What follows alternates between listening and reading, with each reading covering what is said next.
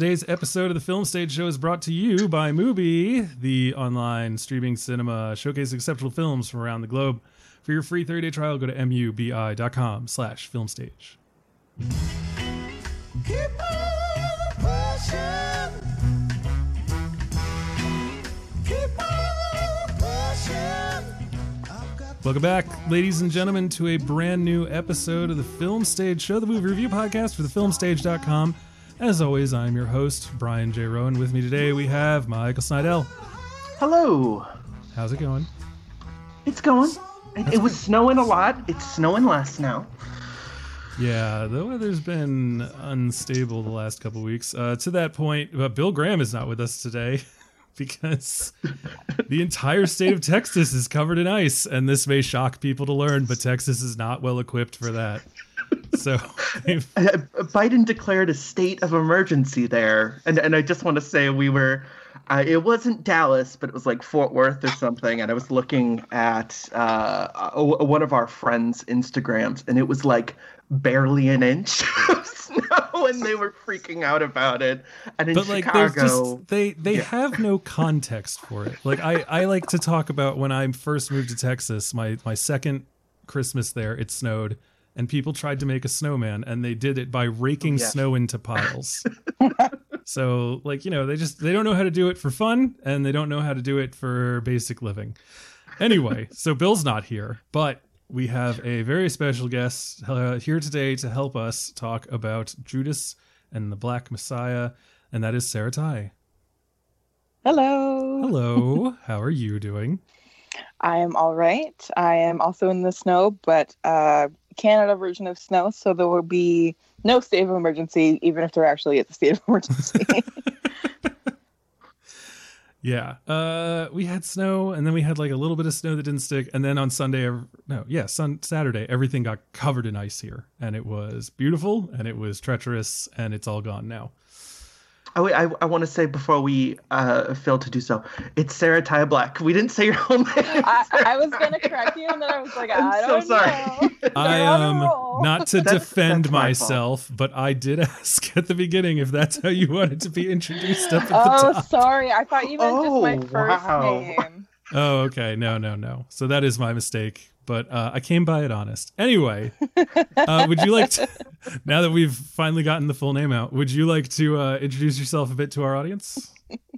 Sure, my name is Sarah-Tai Black, and I'm a film programmer and a critic, um, an arts writer, and a curator from Toronto. And um, most of my work focuses a lot on like the effective and political potential of Black life on screen and in media. So that's basically my bread and butter. Awesome. So we picked a good one for you. Yes. All right. Well, before we get into that, the usual stuff up top, uh, you can find us online at Twitter, uh, at Film Stage Show, Facebook, The Film Stage Show, email us podcast at filmstage.com, give us a comment, rating, and a review on iTunes. And of course, you can become a patron of this here podcast by going to patreon.com slash film stage show, where you can join our Slack channel, get first crack at all of our awesome film related raffles. And of course, we are brought to you by Mubi, uh, the curated streaming service that showcases exceptional films from around the globe. Every day, Mubi premieres a new film, whether it's a timeless classic, a cult favorite, or an acclaimed masterpiece. It's guaranteed to either be a movie you've been dying to see or one you've never heard of before. And there will always be something new to discover. Uh, all of these films are hand selected by their curators, so you don't have to worry about just getting whatever random Michigas is part of a streaming package bundle deal. Mubi has a very interestingly titled double bill going on. It's Killer Heartthrob, a Ryan Gosling double bill. I'm going to read the copy.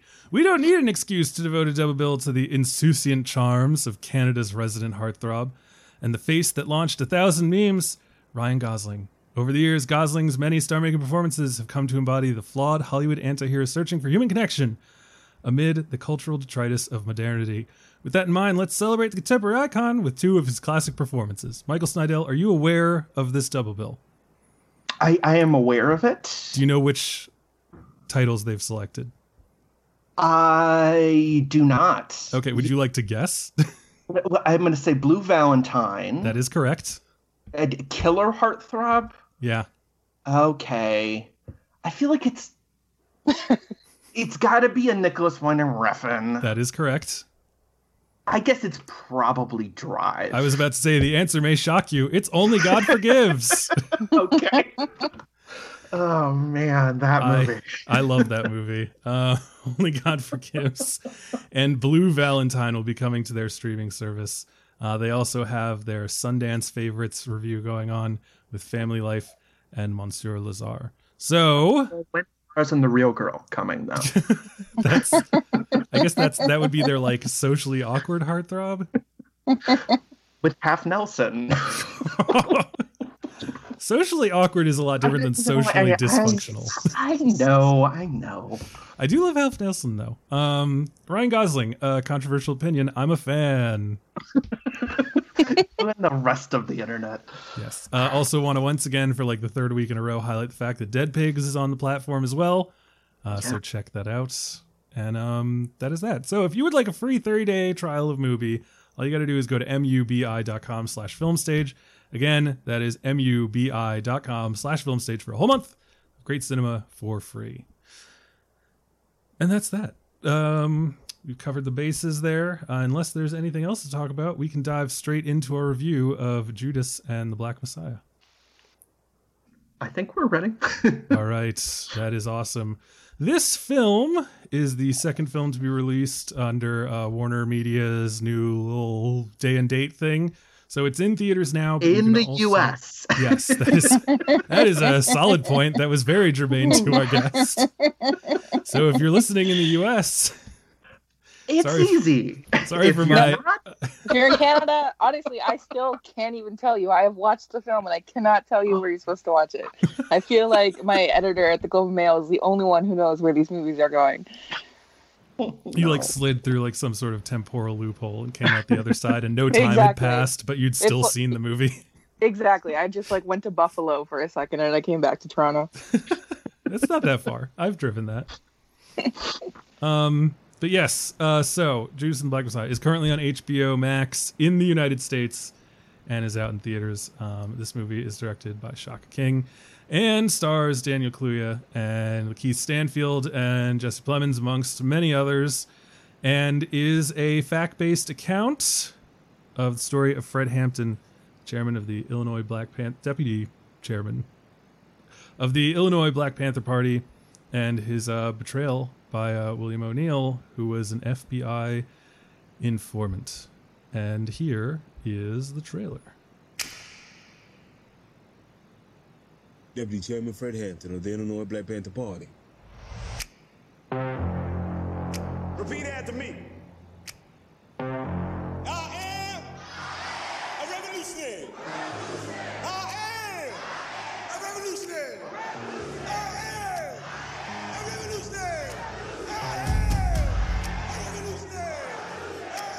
All right. So that is part of the trailer for Judas and the Black Messiah. Again, it's out now in America. you can watch it on HBO Max. um, and for the rest of the world, we just don't we don't know. No, We don't know. That's the truth. It's out there. know. Somewhere in the ether, just reach out and grab it. Maybe through the power of positive thinking. Anyway, this review, like all of our reviews, will begin with a non spoiler section where we give our nutshell thoughts before we move into a deep dive into spoiler territory. However, this is a reality based movie uh, based on an actual. Inspired. I Yeah, think it's the yeah. language. That's why I said reality based. It's a true story. All right, all right. Every goddamn thing happened exactly as you see it. Um, this is a, a fact informed historical Oh, I love that. um, so yeah, it's uh, it's difficult to even know what spoilers are, but just make the assumption that you know the further in we go, the more detail we'll get into. Anyway, Sarah-Tai, would you like to start us off with your basic thoughts on Judas and the Black Messiah? Sure. I can make Michael go first. Make Michael go first and then I'll add on. Sometimes it's hard for me to come right out the gate. Or I just like I go too I uh, I hit the nos too soon. You know? Damn, I wish we'd been able to see that. Maybe I should start giving. I like we got to do it millionaire style, right? I got to give our guests like three lifelines. You know, you can you can pass your turn on to someone else. You can make me mute someone. well, I've, I've like since I've watched it and even before I've been reading all about it from like black folks on Twitter. So I'm just like really riled up. So I feel like we got to ease the people listening into it. All right. Well, no one is better at uh, easing tensions than Michael Snydel. Yeah, Because it sure as shit um, isn't me. So, Michael Snydel, what are your thoughts on Judas and the Black Messiah? This is going to be really funny if we're all negative on this movie. I, I think this movie's an absolute mess, and it's so frustrating because I think there are. I'm just trying to even think of how I want to start this. There are. That's the so- thing. There Do you are want so me many. to start? No, no, no, no, no. I, I, I'm trying to think of where I want to start with things that frustrate me. okay. Um, there are so many things in this movie that I find incredibly interesting. I would watch a whole documentary about the Rainbow Coalition. I would have watched a, a whole movie specifically that's like a cradle to the grave biopic. Something I hate more than anything of Fred Hampton. I would have uh, I, I would have liked something that was only about uh, you know, the kind of cultural history of the Black Panthers. And instead, we get the lens of a white cop looking into uh, looking into black the Black Panthers from the outside, but it's so strange because this movie seems to almost be afraid of its subject and like even the possibility of what radicalism can mean outside of like these really stereotypical ideas of the Black Panthers. Like it, it's really telling to me that this weird this uh, movie centralizes so much about empowerment through through violence as opposed to like secondary community initiatives. It's almost like this movie is like it it knows that it wants to be pro Black Panthers, but everything about its structure and its framework and the way that it seems to view its primary characters just like doesn't make sense. And even if you wanted like a single character's motivation, like Lakeith Stanfield's uh, Bill, for instance, um, you don't get it. so like there there are so many I, I don't know what they were trying to do with this and if i'm going to be charitable I, I'll, I'll say they tried too many things but i don't think this succeeds at being a good film about fred hampton a good film about bill or again an interesting like you know, engaging correction of uh, the cultural understanding of uh, the Black Panthers and uh, whether it's specifically in Chicago across the country. Um, so, yeah, this was just like incredibly frustrating to me, even before you get into the nuts and bolts. All right. Sarah, are you hmm. ready to go or should I go? No, I'll go. right. I, I I totally totally agree. There are so many. The thing that is ultimately the most frustrating for me is how just like inoffensive it is. You know, like those frustrations. I'm like, I just Sure. I, w- I would rather watch like a, a like a horrendous adaptation of this revolutionary figure's life do something that's so middling like this and you know there was i i read a review of shaka king the director which was very enlightening and i can't remember where that was sorry and i read another um, interview with the lucas brothers um, who were the co-writers um, it was in variety by robert sorry robert can't remember your last name Robert Daniels? yes thank you Okay. Oh, who was the, do you know the writer for the first one, just so I can find it to credits? I don't recall but i'm sure it'll pop It up was Shaka King interview. I'll, I'll look for it real quick. Sorry. Yeah. Yeah, no worries. Sorry, I should have written that down. But um, Robert's interview with the Lucas brothers is extremely, both interviews are extremely illuminating about the fact that I feel like the creators of this film have taken it upon themselves as some sort of source of pride of the struggle that they had pitching this to Hollywood executives when in fact what they did was specifically try to make a film that was quote unquote sellable to white audiences and sellable mm-hmm. to people buying the film. So it's kind of like I don't know. You can't have your cake and eat it too. You made your you made your choice. You made you made your choice to lie in this bed of this certain um, format of filmmaking, which for some things is fine, but for something like a pseudo biopic about Fred Hampton is absolutely not fine at all. This is it's this industry is exactly everything he's against. Like how much not to like I have nothing personally against Daniel Kaluuya. In fact, I might like him too much.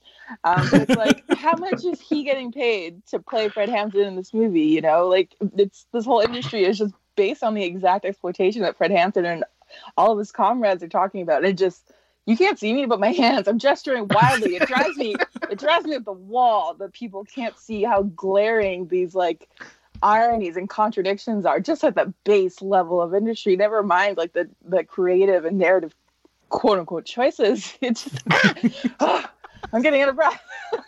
As a person who sometimes rants about random stuff, I know that when you start saying quote unquote, you've like hit an apex, and I'm so excited.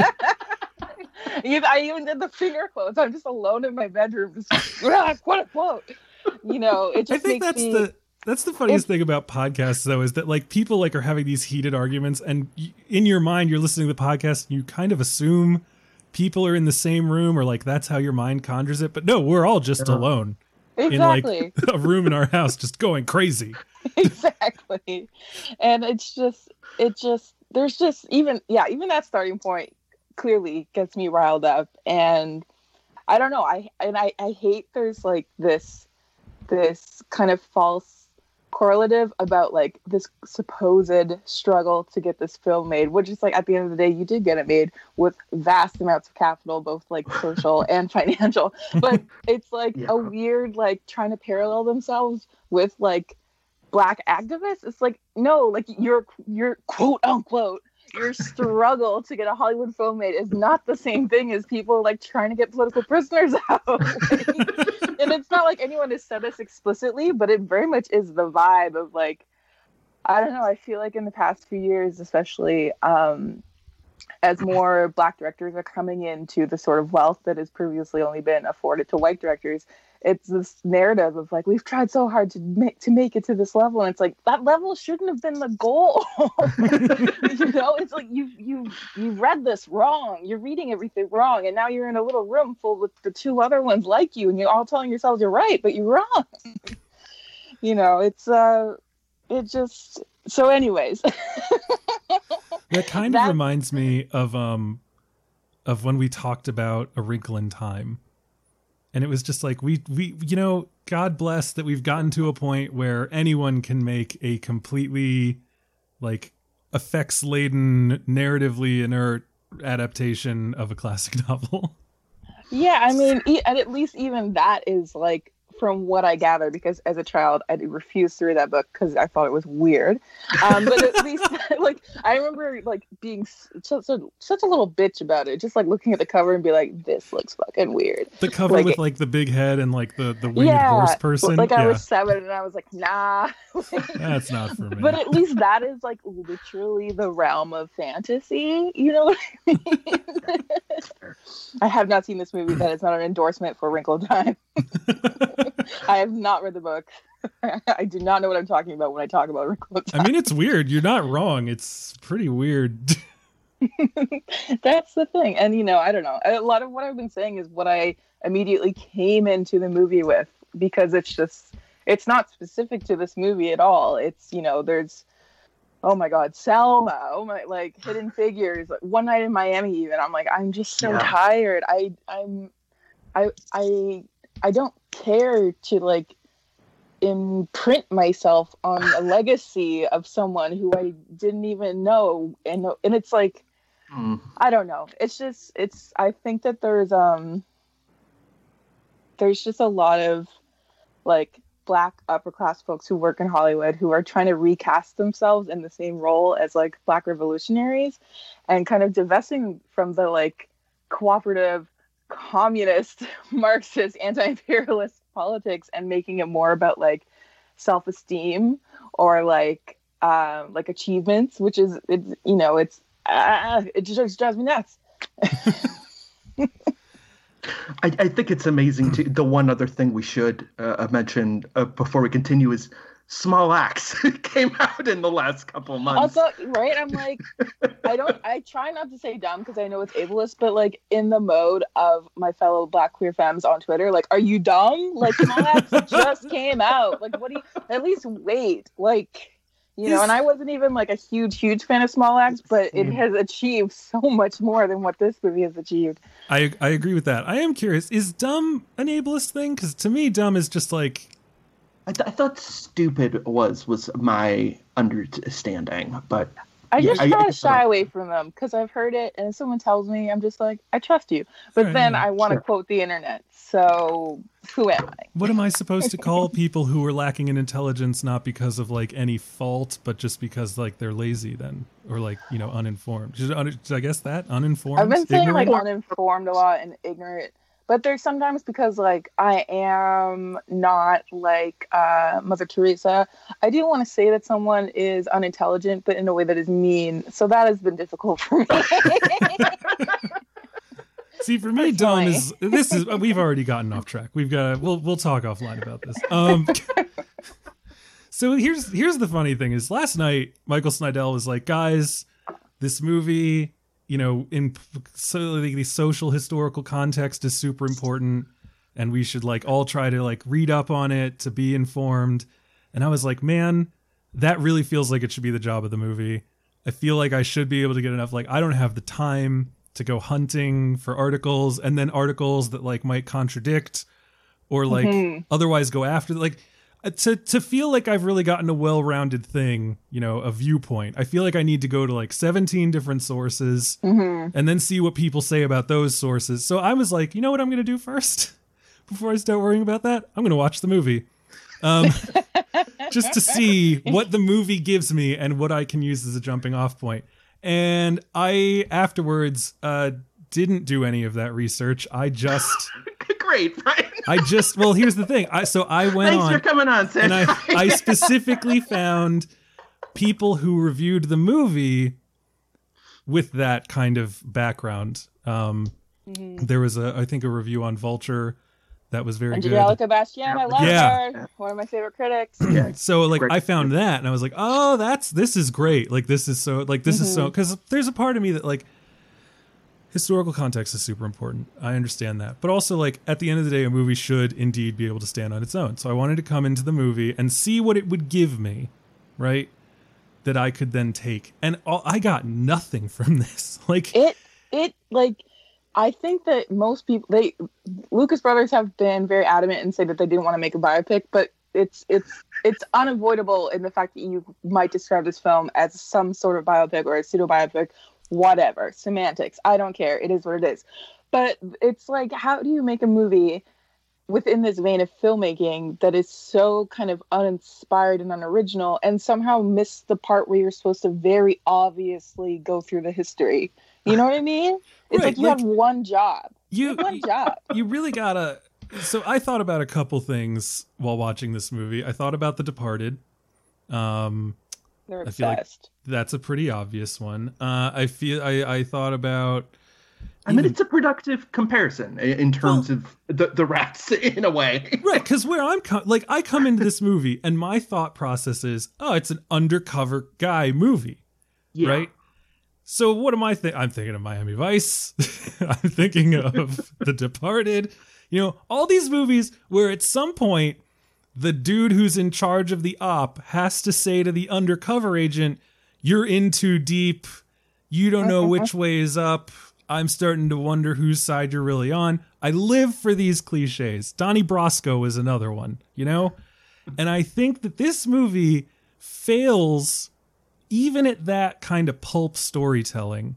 Exactly. which it, Yeah. it to me is the greater sin because then it's not like I'm gonna you know be like oh man that was so cool. I wonder how much of that was real. I'm really invested. There's nothing. Like you you should use that as a starting off point to build your characters because at the end of the day that third act where Donnie Brasco is is trying to save uh Sonny you know I have no idea what happens in Donnie Brasco. Donnie Brasco is a great movie there's always a part in the third, The third, act where of The Departed. Yeah, yeah, no, I, I, I got you. It's just no one's trying to save anyone in The Departed, though. That's sort of the issue because that comparison breaks down. You really do mm. need a movie where at some point the person on the side of the law, like Point Break. Michael, you've seen Point Break, right? Of course, seen Point Break. Right, where Johnny Utah's like, guy, like there's there's still time to turn around. Like you don't have to do this. Like, but none of that comes through in this movie. And, And I think, no, sorry, go on. well, it basically, it's a failure of every single character in in the writing and the direction and the acting. Like, there's, I just never, I never got in touch with anyone. I never knew what the hell was going on with Bill.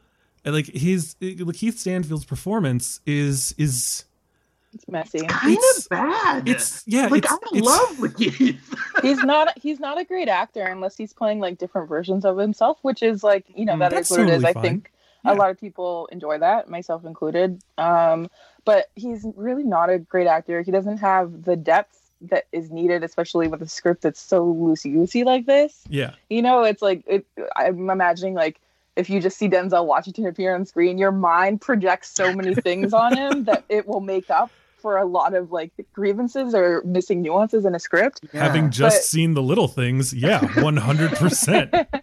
but then Lakeith and putting him across from Daniel Kal- Kaluuya, Kaluuya, oh my gosh, never happened before, and now it's happening, public record. Um, it's just, it's, it's just not a good look. But going back to what you're saying about it failing at genre, the real rub.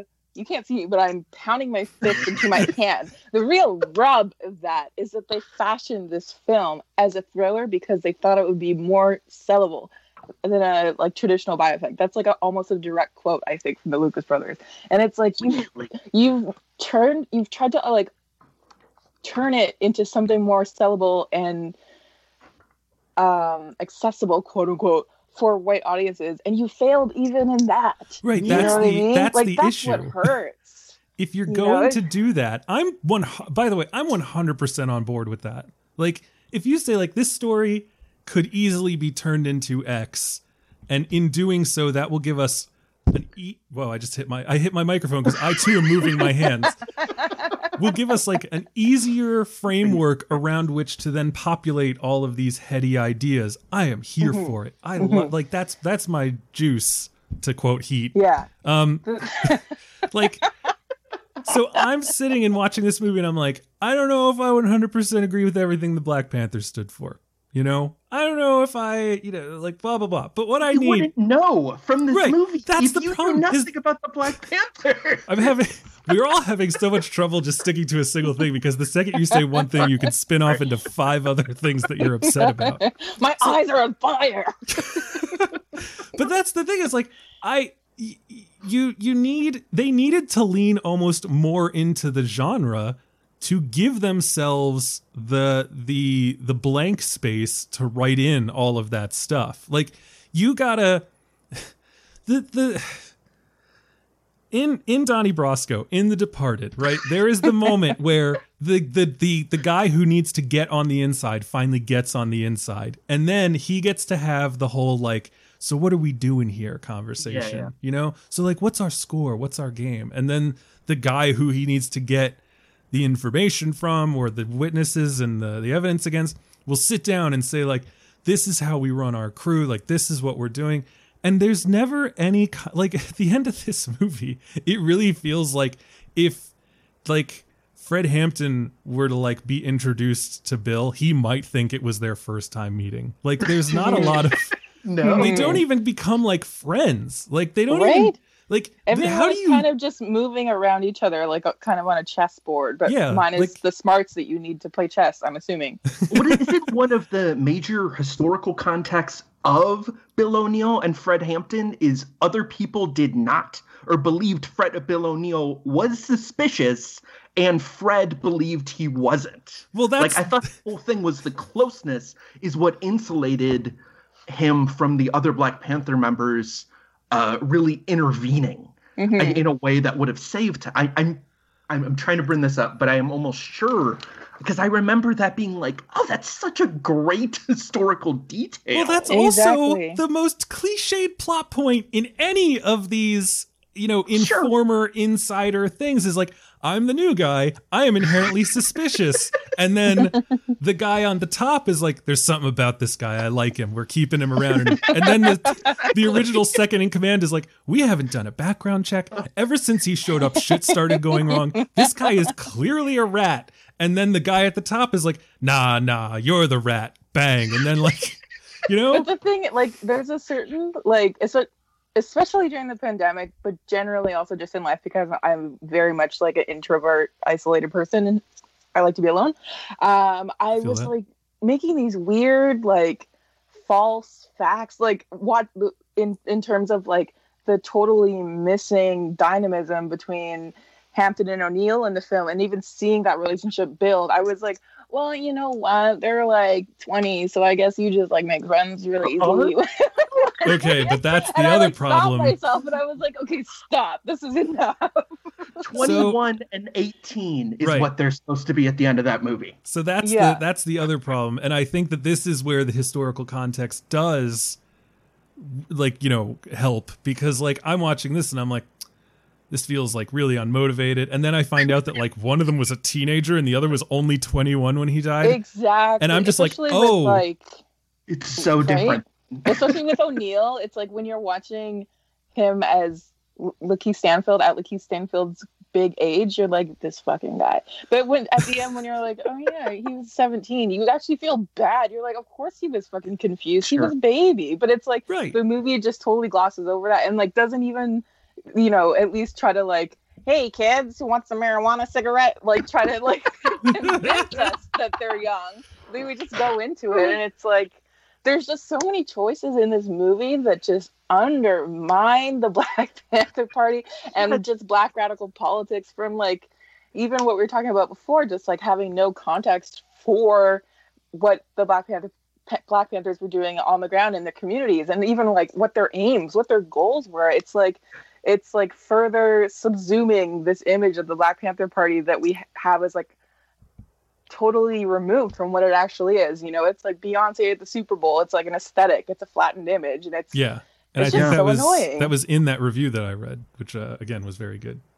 Yeah, Lakeith Stanfield is 29, so like there's a huge difference between a guy Wait, who we just, I, I need to ask this. I know we know going in that he's a rat, but is it me or is he the most unconvincing snitch ever? oh he's like the, every every time he like changes his voice, the way he moves, everything about him is like. And maybe if he was eighteen, I could believe. Well, that's that kind of the problem is that like a lot. So like Lakeith Stanfield's 29. So when he gets pulled in for this weird like you know grift that he's doing where he pretends to be the FBI and to like steal cars from people, like He like kind of rolls a little bit in a really fucked up way, It's- but it's I mean it's a good idea, but like it is the type of idea that a teenager would have, right? Like exactly like when I Oh, see a man who's nearly 30 pulling that, I'm thinking like, oh, this guy is like lost. Like he is a bad thief. Like this is Yeah. not this is not And the it's choice that an adult makes. exactly and i'm not like i'm by no means like rooting for snitches or anything but he is still a kid and i do have some empathy for him but when you see him in the movie almost 30 you're like like he's villainized almost Yeah, and it's so, like, like- even though like even historically he is the villain but at least we can give him the benefit of the doubt of being a child Right. There's a in the in the movie you're like what this guy this guy right because as a child it's like, oh, he's impressionable, he's young, he's whatever. Yeah, but as a 30 year old know. Yeah, as a 30 year old, it's like, oh, this is a guy who's failed and hit rock bottom and has no possible potential because he's 30 and still jacking cars pretending to be an FBI agent. Like, so yeah, like he just seems like, eh, like he really seems like he was purely motivated by greed. And he talks about like, he talks about Plemons's character being like a father figure. And I'm like, you are fucking the same age. Are you kidding me? Wait, we should get into spoilers to talk about how confusing his arc is because this movie is somewhat separated by a major event although i wouldn't say it's it's anything engaging how it's separated but I, i'm referring referring to jail uh, yes. so I, I i feel like we should we should get into spoilers because i feel like we we're very much on the same page with all this stuff but i i think there's very specific events we can point to that kind of uh sorry, uh, play out that in- incoherency. Here's another okay, but to like to like so just even even as we let's let's use this as a segue to like get into the spoilers and everything. But like you're talking about how like um you know the the the revolutionary politics of the Black Panther Party are watered down and or just plain incoherent in this movie. Like and and maybe they were afraid of like making the the the the, the messiah figure in this movie related to you know a controversial group but like that's your job like that is your job as a writer Yeah. and your job as a director should be you can fully 100% you know show the good the bad and the ugly about someone and still be able to have me on their side because and i think that the writing bluntly but ineffectively does this because you know Fred Hampton's constantly like talking about how he wants to help the people. You know, he makes the Rainbow Coalition, which is woefully underexplained in this movie. Yes. And which sucks because most of the people who see this movie, that's going to be the first and the last time they ever hear about the Rainbow Coalition in their entire Yeah. lives. and, it's amazing. it's an Yeah, amazing it's, thing. It's nuts. And like, but so like, you can talk about how like, uh, and the problem with this is that like, yeah, the movie gives me nothing, so I can't even say like what the bad parts are because like, sure, there's the violent rhetoric and stuff, but then they have Fred kind of backpedal on that by being like, you know, oh, I didn't mean it that way. And it's like the, the things you were saying really, really only had one kind of meaning to them. But like you should be able to show me that, but then show me the good, like the the the medical clinics and the breakfast program, and have me as an outsider say, there's a lot here. You know, people are complicated. Like, you know, Yeah. maybe with like, Yeah. you know, the benefit of not being just 21, like maybe nine years down the road, his feelings and you know ideals may have like you know altered and changed into something that was purely positive without the violent undertinge you know like all that stuff but instead i just get this morass this melange of stuff that's happening all the time while lakeith stanfield stands around looking like the most suspicious person that has ever existed Literally so suspicious. Like, oh my gosh. and so that's the issue is that in in in trying in watering down those things and in not fully committing to or understanding the mechanics of their genre they really like hampered themselves from doing anything like e- even if they had been a movie that had just purely worn the aesthetics of the black panther movement to tell like a really well designed tight tense genre film mm-hmm. that was purely based around like you know Bill O'Neill like really ended up liking Fred Hampton. Fred Hampton really ended up liking Bill O'Neill. But like it- Sure. you know that that at least would be a human peg, if not an ideological one. But this movie has neither. It's like it's it's just trying so and I keep referencing this interview, especially the one by Robert Daniels with the Lucas Brothers, because it's just it highlights so much of this rhetoric in their own screenwriting and thinking of the film. There's just there's they're trying to take from so many things in order to make something that's sellable, like explicitly sellable, and it's just so it's just a mishmash of things, or it's not even I wouldn't even say it's a mishmash because it does have a, a certain veneer but it is just a combination of different elements. When you kind of look at it from afar you're like wait a minute I, I just want to say to uh, to speak to a specific scene where Lakeith is the least convincing person in the world.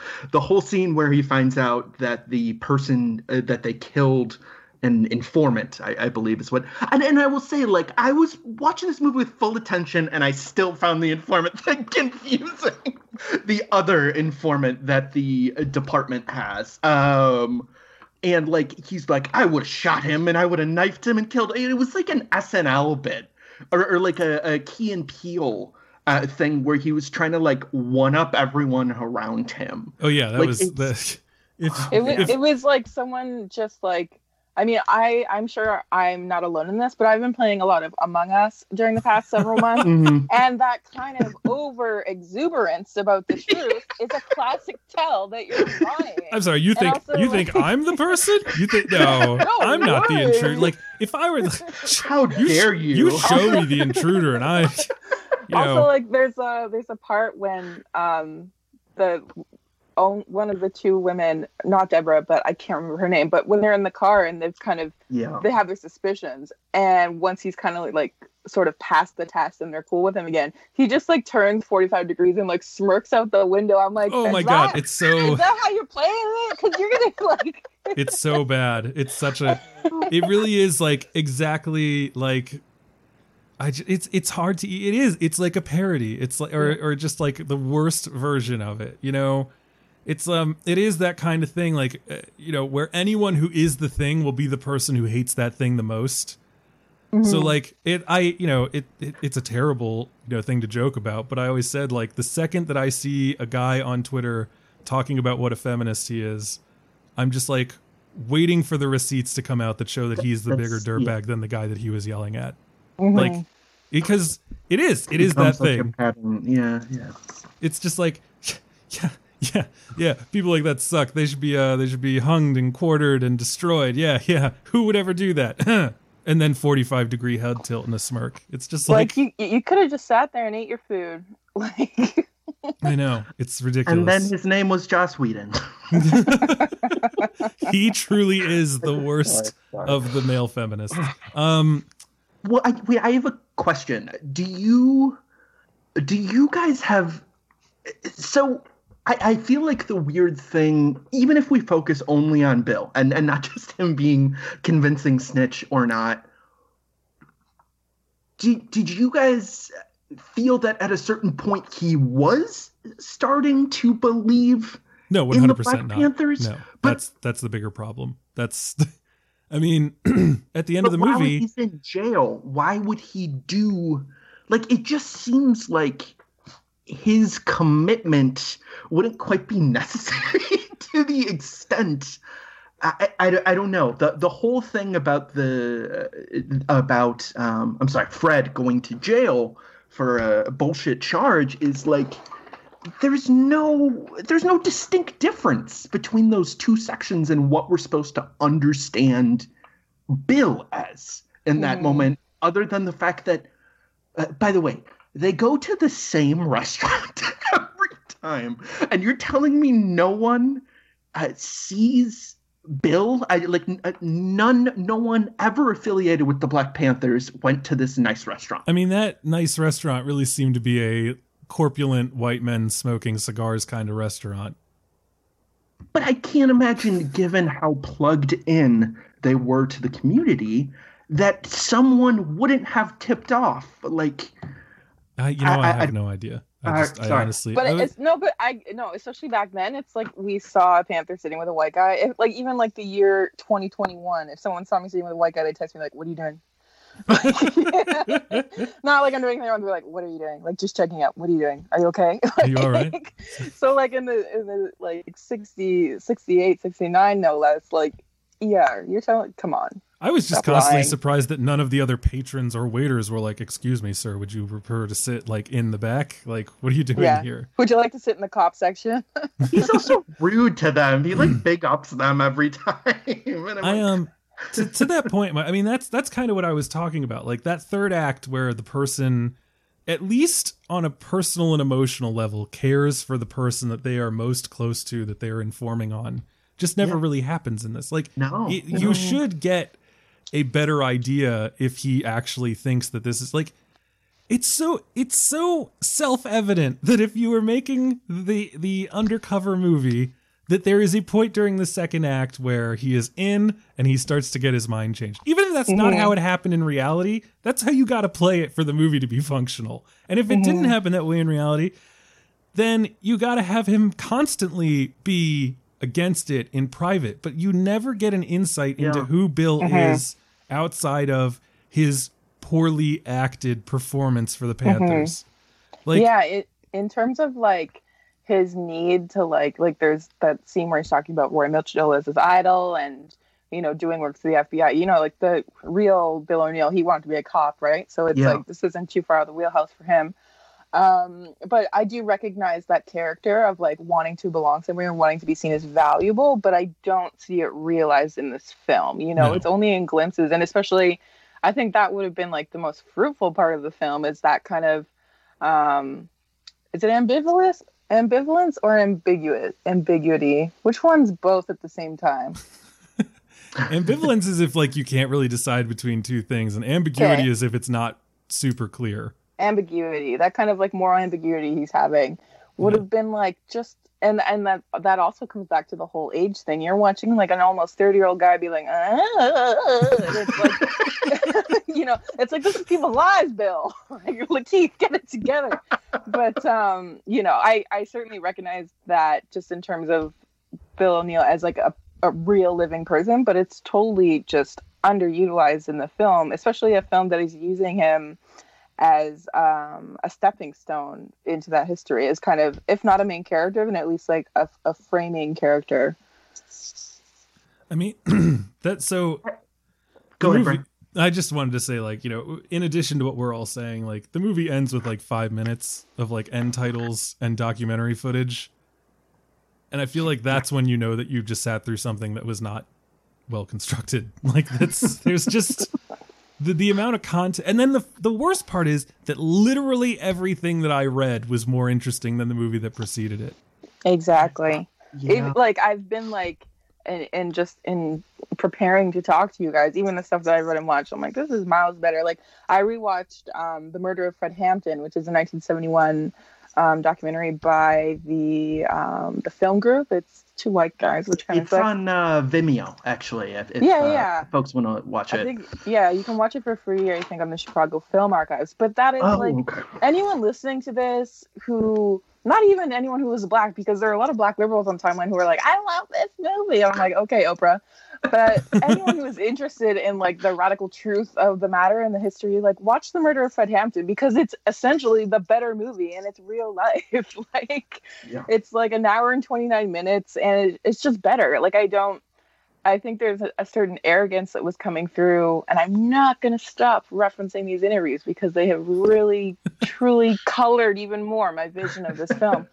Um, there's a real arrogance in being like, there hasn't yet been a film about Fred Hampton. It's like, well, there has been documentaries, there has been communal and community histories, there's been oral histories, and it's like, why do you have to nominate yourself to make it in this certain vein, which is in your eye the most authentic, or at least the most elevated when in like reality as all three of us have been talking about it certainly is not any of those three things No. And I think that the the impulse is like when you make a movie, it's probably going to reach more people than a documentary. You know, like Yeah. it's and that's a fine that's a fine idea. But in that case, this is reductive, but make a good movie. exactly like maybe really take that mantle and uh respect it and make a good movie. Like it's again, it's just like when I I hate that I keep going back to all these movies, but like when I saw The Departed or when I saw Donnie Brasco, those are really good movies that are both based in part to some extent on true stories.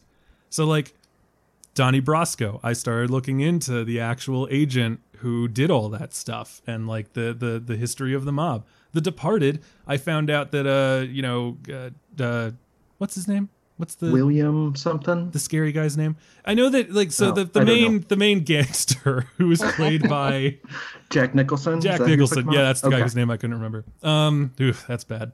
Um, he he was like based in part on Whitey Bulger. Oh, who's Whitey Bulger? so Oh, I started yeah, looking okay. into Whitey Bulger, and then Black Mass comes out, and that movie is like this movie because they're both not good, and they both don't do a good job explaining anything.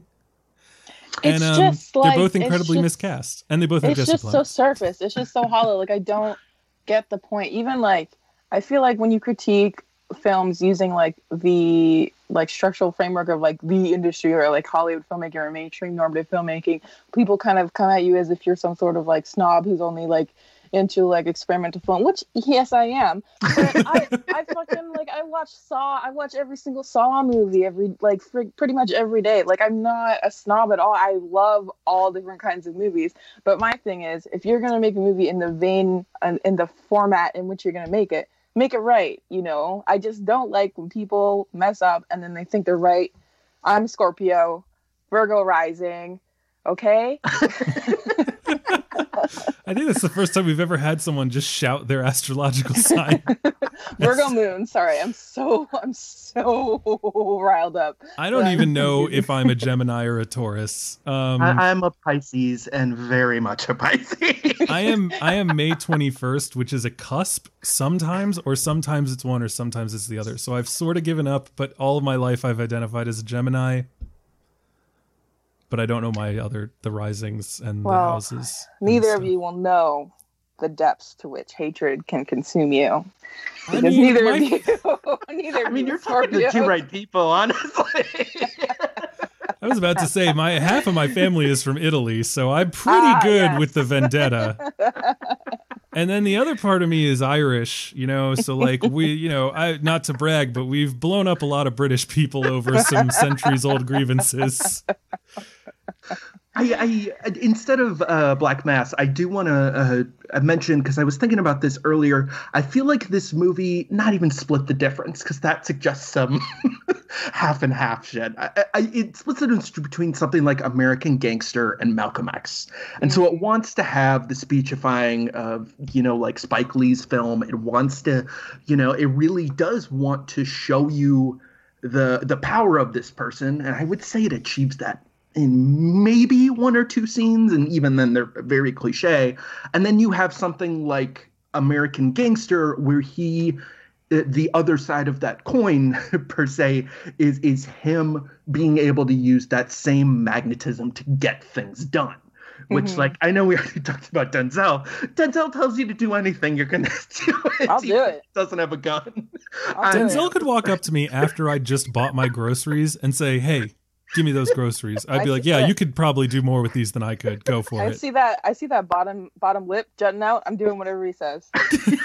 when the chin starts to dimple, I'm doing it. I'll do what he say, Denzel. John Q, take my heart. We did an episode on John Q. an episode on John Q. It was an interesting Oh. episode. No, Um, but like, I, I- I think there is something. Um, yeah, there's something. I, I, I think. Yeah, I, I- guess maybe uh, maybe a, a better question to pose to Sarah-Tai is like, do you think there was any way in a Hollywood mode to tell this story? I'm not asking you to make a, a new movie or something, but I think it's important that you bring up a Hollywood mode when you're talking about someone hmm who's considered radical by the culture. hmm hmm I mean, I I even still, even though this is like, I mean, this is maybe just showing how left my politics are. I do see Malcolm X in that vein. I think that's a really good example of that, even though technically it's probably just like on the cusp or Sure. you know um i don't know it's hard for me to say because even like when i'm reviewing them for work like something like one night in miami it's like objectively i can see in terms of craft and form it's fine just subjectively it's it's just never going to be my thing and i think i i think it, they can be done well in terms of those kind of check marks but just for me personally that's not really ever going to be in my bag unless it's like a comedy or something. Like you know it's i feel like that's the thing. I'm, I'm not really i'm not a historical drama person. I'm not a drama person and i'm not like a prestige biopic person. And it's fine if people are you know we all like what we like and i'm in no way judging people's preferences for things like that. But in terms of like Oh, I am. I it's terrible. I mean, I am, but I mean, like, I'm judging people who say they are good movies when they're not, rather than not judging people who enjoy movies. You know what I mean? Yeah. Yes. So Yeah. that's my thing is like I'm not I'm not ever gonna write off any of those movies sight unseen, but I can say that like hit to miss ratio is off. It's not it's not good. exactly. I just- yeah. It's it's weird for me because you know this movie. It seems to me that they could have gotten away with doing more with the ideals. In fact, in a movie like this, that's what you need. Like you need those those ideals to permeate to to influence your main character in order to make his conflict happen you know like in in donnie brasco um You're obsessed. You love it. I, I again because my viewpoint for this was the filter of this is an undercover movie you know so like there's gotta be so like you know even in even in The uh, template's useful. I mean, I don't, the I don't know template's useful. some level. It's also clearly what they're going for. And Exactly. you know, so in Donnie Brasco, you've got Donnie being like, oh, this is a human being and he's doing crimes and stuff, but he's he's a broken down old man and I feel bad for him. Also, you know, the family is a real thing. Like these guys beat up someone for me because I made up a lie about my dad dying in Okinawa. Like and I feel like shit about that, but I don't know where I've ever felt that kind of camaraderie before. In even in even in in uh, Gangs of New York, when Leonardo DiCaprio is trying to kill Bill the Butcher, you know, the guy who murdered his dad, he still feels a little bit of admiration for this guy because he's a reprehensible human being, but he's got a charisma to him, you know? And you need those conversations so that even if the person is never swayed, they still get a view of the person as a person. So it would make all the sense in the world for this movie to stop for a 10 minute scene where you know bill says to to fred like you don't like you know what like what are we doing? Like you really want everyone to pool all their resources and then distribute equally? Like what about the people who work harder? Mm-hmm. Shouldn't they like get more because they're doing harder? Like they and then fred would like come back and say something. There'd be an exchange of ideas. And at the end bill would be like okay all right like i don't agree but like at least i see you're coming from an earnest place and in this You want one night in Miami? a little bit. I do. I liked. I like. I like the the. Uh, I don't even. Re- I don't even remember what my review of One Night in Miami was. I feel like I liked it, but I thought I'm Malcolm so X was. pretty. we, we He is. like He was a very pretty man. We didn't like Malcolm that much, Brian. And we That was- the That's the funny thing is I minority. my my one clear memory of One Night in Miami, sitting here many weeks removed from watching it, is like I love Sam Cooke, and also Malcolm X in that movie came off as kind of a drip. Like I'm like, I don't know. Like, I don't want to devolve here, but like, I don't know, like, as a literal dyke, how you can cast like one of the most handsome, attractive, desirable men in all of history Yeah. as such a little swarmy guy. No offense to Benedict Kingsley. I don't think he's like that in real life. He's pretty cute in I May Destroy You, but something about this movie, he's just like swarming around with his camera. I'm like, this is not Malcolm. Like, you can't. I feel like his Malcolm X has the opposite problem of Lakeith Stanfield's Lo- Bill O'Neill. I'm like, why do you have this child playing Malcolm X in One Night in Miami? like how like even just like I see a photo of Malcolm X, I'm like endearment, respect. I see like Benedict Kingsley. Am I saying his name right? I always confuse his name. Is I it- believe- Benadir Kingsley or Ben Kingsley a deer? I, I'm looking it up right now. Hold on. Thank No, you. it's- Even when I was writing my view, I was like, Kingsley. Kingsley Ben-Adir. Is No, Kingsley what- Benedict. Yeah, So we sorry, fucked that up every way you could. It's my fault. I spearheaded the movement on that one. Um, but the other thing that I was thinking of, it just in terms of this, so like, there's a movie called The Wind That Shakes the Barley to bring up the Irish again. Ken Um, Loach. hmm? The Ken Loach. yeah, the Ken Loach. Um, Yeah. and and I love that movie, and I didn't love it as much as I I did. uh, 'cause I I love it now more than when I first saw it because when I first saw it, I was like, why after they've driven the British out are we treated to another forty minutes of the infighting?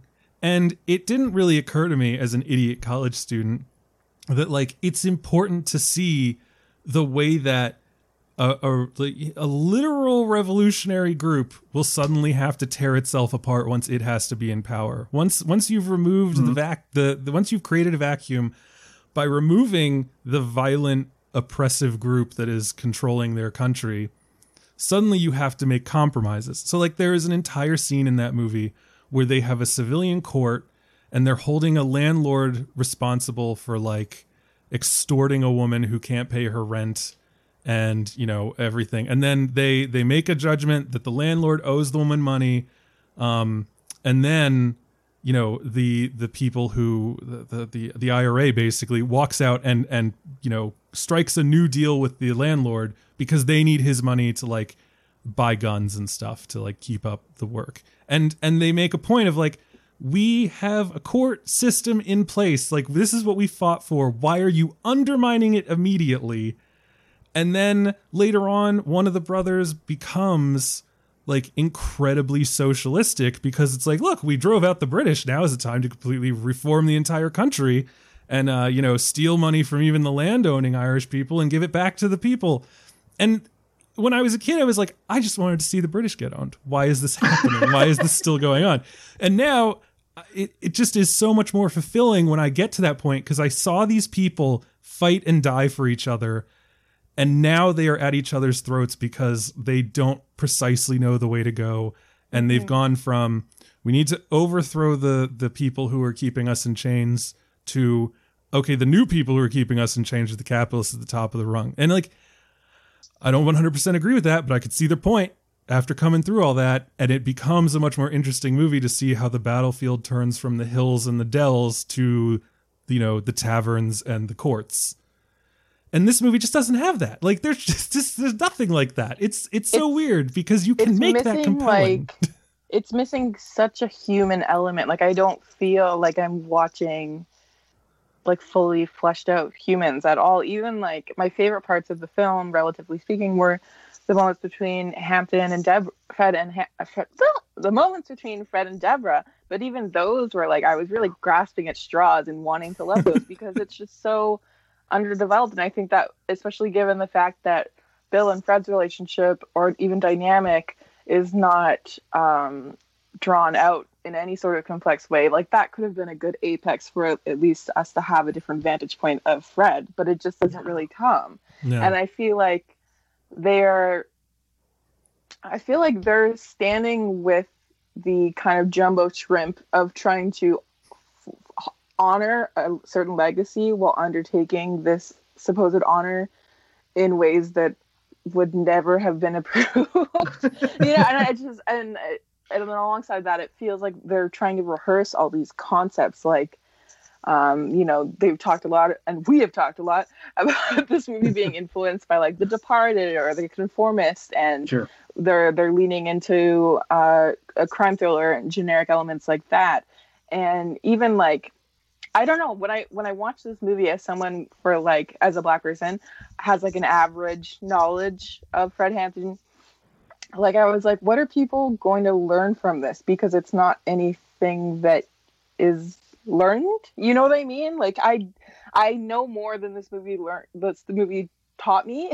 And I don't think that films, especially like historical dramas, should be didactic like that. But at least when they're in this format, it's like you kind of have to do that. If you're if you're choosing to work in this vein, if you're choosing to be so loud about your struggles to make this huge picture. It's like, girl, you could have just made an indie. You know that, right?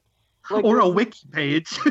right? I'm like, oh, it's like, com- like freaking Princess and the Pea. Like, I am not like, come on. It's, I don't know. I'm just so, I'm just so tired of seeing people with so much capital and resources and power just, just totally bung around with millions and millions of dollars while there's like people literally dying. Like it just, especially right now, it's like I feel like this movie. I feel like Antebellum, which I don't know if you guys saw this, if you watched it in the screener version, but skipped it. but uh, so enough. Antebellum, uh, the co-directors did like a little pre-message for the screener because it was one of the first ones to come out during the pandemic instead of going to oh, I've heard about this.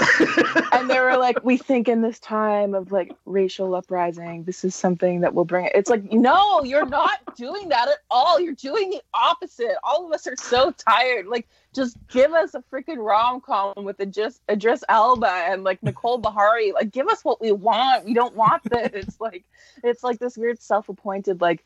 We have just figured out politics, and now we are going to show you what those are. Like even, I don't know, even I just I I want to give the benefit of the doubt for black filmmakers, for black writers. I always do, but this class thing is such such a huge determinant in just making shit movies. It just is, and it it just is, and Yeah. you know, and even like I with it throughout throughout the film, it feels like they're rehearsing like it's not formally like a montage, but narratively, it kind of feels like they're rehearsing a montage of like the best of Fred's speeches. like, you know, and I was reading the interview with the director, Shaka King, and he was like, We stumbled upon this quote about Fred Hampton talking about the difference between rebellions and riots. It's like, that's a famous quote.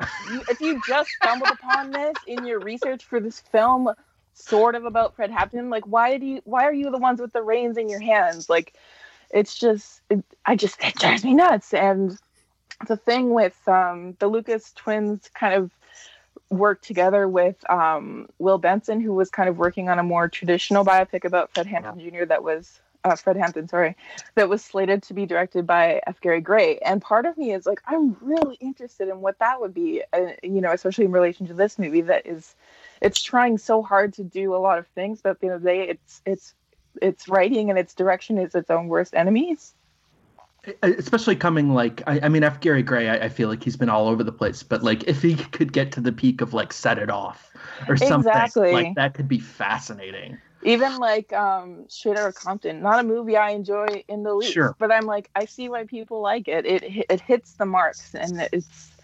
I just think that if you're gonna work in a mode that is based on the exploitation of people under this mandate of having an artistic vision, you should do what you're supposed to be doing.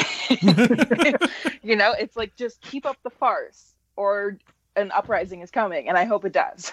I, I think there's something uh, something really interesting. Uh, you know, we've talked a lot about the script. It's clear we have many problems with it, but I think even visually, it, it feeds into that idea that you're bringing up, Sarah-Tai, about the fact that this movie doesn't seem to care about individuals in, in the sense that like the most striking frames of this movie to me are when Shaka King and Sean Bobbitt focus on groups.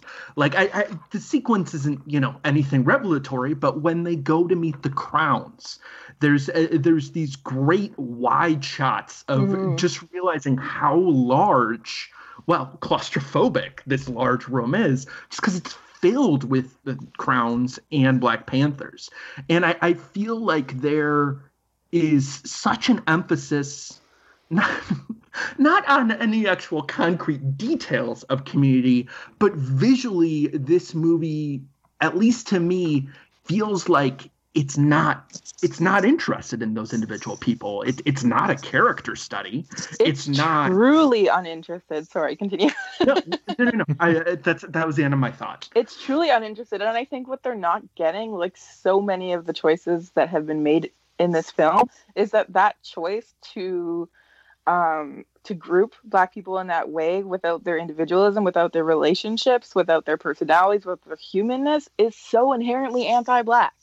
You know, and it's like once again, it's like, why would you release this after Small Axe, which did, you know, a pretty decent job of of of parsing out the several figures in this, whereas it, here we've gone with this very um very conventional very normative we have one legend and then we have kind of faceless groups behind them you know? It's like i think what do, who we who do we see really besides bill and fred? We see ashton sanders a little bit. We see um, Dominique Fishback a little bit, but other than that, it's like totally faceless. And I think at this point, we shouldn't be making movies for white audiences, which is very clearly what they've done and what they've explicitly stated in these interviews is what was, was their trouble. So they've formed this for white audiences, which again is inherently anti-black. I don't understand why you would need to make a movie about the Black Panthers that was meant to be accessible to white people. Like that can't be our job. That can't be our freedom. Our freedom can't be in there. Um, I've worked myself up. I can no longer remember where I was going. Well, so the thing is, you you keep saying that's accessible for for white people, and I think that the way that you you do that, if that's what you want to do, is you you you just Make it a genre the film? thriller. Yeah, just again the easiest god. You don't understand. People will go see anything if you have a moment in the trailer where someone looks at another person and says, "You're in too deep. You don't know which way's up anymore." You know, because then you're just like, "Oh shit, I know what kind of movie that is. I don't give a shit if it's about the Black Panthers mm-hmm. because there's going to be a guy and he's going to go into a place and suddenly he's not going to know who his real friends are. You know? Like that's what I want. That's what I need. That's all anyone needs. And I think that when it's it is one of those things where it becomes self-defeating to think about the creation of your art, especially if your art is meant to be popular entertainment in terms of how do we pitch this towards X group Yeah. because then you're already starting from a place where you don't care about making it good and effective. that's Exactly. The only way I could think to put it. Like I, when they were making Crawl, right? I don't assume that anyone was like, how do we how do we make sure that this is really like appealing to the like you know the groups that we want to they just wanted to make a fucking cool alligator action movie and it's movies like that that I feel the most solidarity with the people in the theater. And suddenly it is that kind of like utopian ideal. Because when you're all laughing together, or you're all screaming together, or you're all going, "Oh my god, oh my god, fuck, that looks terrible together." You've you have done the thing that all these people with these shitty, you know, or I won't say shitty, but terribly expressed lofty ideals are going for. Like, this is the movie that will bind us together, the movie that's going to heal Exactly. America. And it's like, we don't want that. We want to watch someone get hit in the face with a banana cream pie. Like, that's where we find our unity in that moment of spontaneous expression of laughter. And then you look around and you're like, none of these people look like me, but we are all feeling the same thing. And isn't that what it's all about? You know? And I love that. I love that communal aspect of like popular entertainment that does not hurt anybody. That is chef's kiss. That's the movies, baby, and I love it. I fucking love it. Spike Lee, you did it again. To quote Bella Hadid, talking about Malcolm and Marie. Wha- wow. Did you guys see this? It's my favorite thing. no. Did you see this? She posted an Instagram story with a still from Malcolm and Marie, and she said, "Spike Lee, you did it again." I am mortified can't- for I her. can't, I can't stop saying Spike Lee, you did it again. Like I like I cook a meal, I'm like Spike Lee, you did it again. I I'm gonna stop. like I'm gonna get like some Chick Fil A tomorrow and take a bite and say Spike Lee, you did it again. Like exactly. It's so fun. In these like trying times, Spike every good again thing is the fun thing. I'm just gonna say is because of Spike Lee.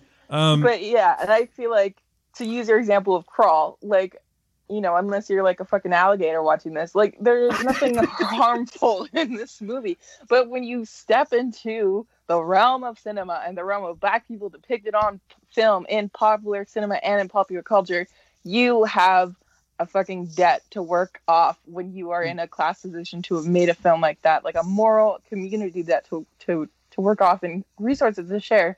And in this movie, it's just so it just it feels so flippant the way they take this lived history and just are like we're gonna mishmash it around in a way that isn't even good.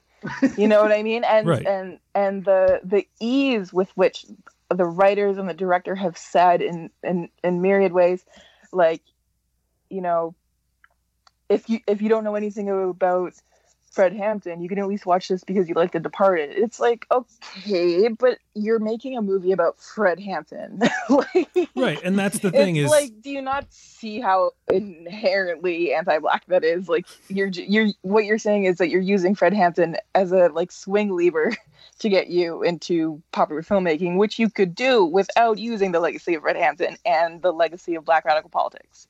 But I mean, even then, if if you if you want to play it that way, make Fred Hampton a character. Like Yeah.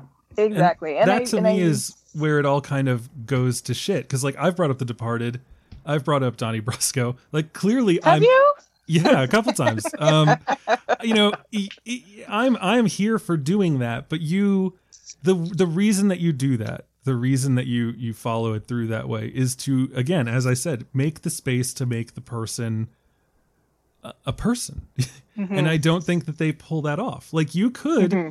you, I think that if if you were the right type of of person, you could make this movie, and I could leave it, and I would have an idea that again as i said is a jumping off point to go and find out about fred hampton and not feel like the movie betrayed him you mm-hmm. know but like just the, mm-hmm. the six independent facts that i found out after the movie i was like i don't feel that that movie did a very good job.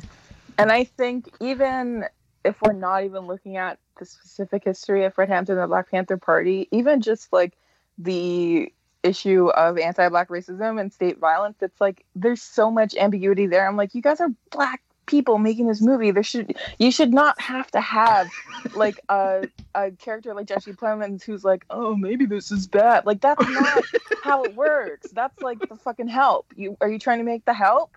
Because guess what? If you're black and you're making movies for black people which you've said numerous times that you're not like you don't need to have a quote unquote nice white guy in it. Like we don't care. We know the truth. We haven't even gotten into jesse plemons' character and the heel turn that he takes and how weirdly unmotivated it is. It's just I, at the restaurant, I assume is what you're talking like about. Like so he goes and has the world's most awkward sit down with hoover and then And oh, then- you mean we're gonna kill him? Wait a minute. This is this is a, this is a killing black people team. Did I sign up for?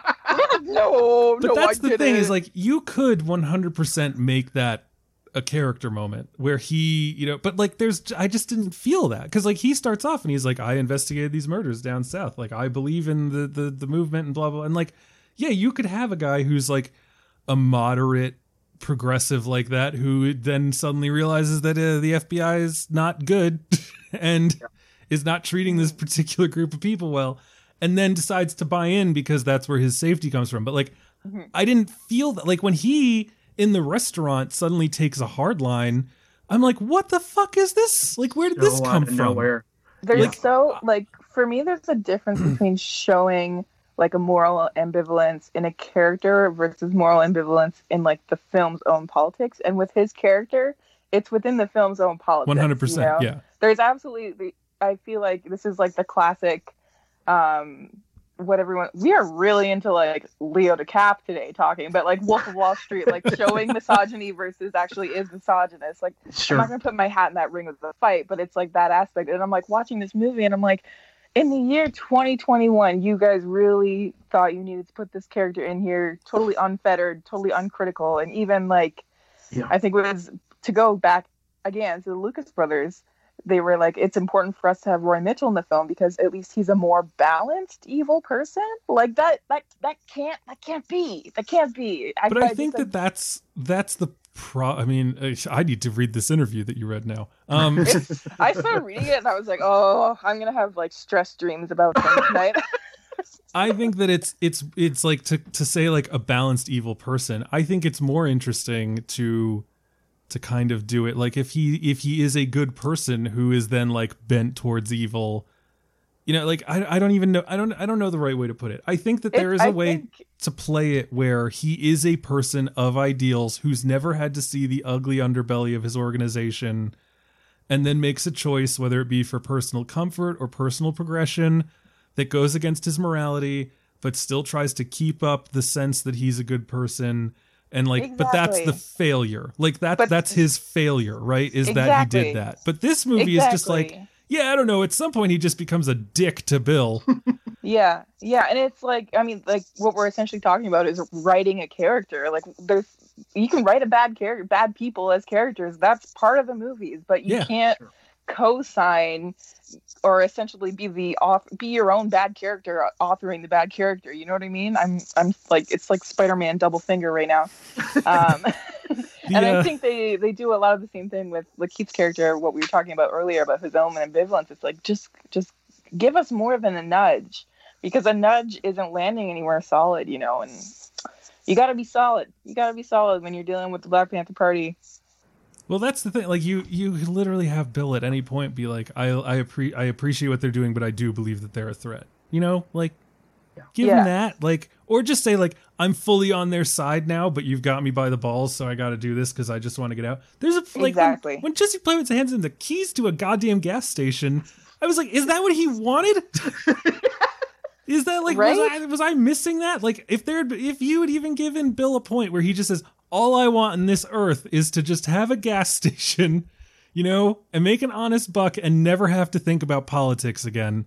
And this is his way to do it. This is his way to a comfortable life where everything is fine and he doesn't have to worry about this bullshit anymore. Then like at least then you've made him a, a, a villain through his desire to engage in the system of capitalism. Mm-hmm. In this movie, instead, it's like he is a villain because, I don't know, no one else is really talking to him. Exactly. it's just it's just like a it's like a shallow iconography mosaic of characters and people and ideas. It's like it's like pop-up video but without the text in the pop-up. You know what I mean? Yes, sadly. like I'm like it just I love that.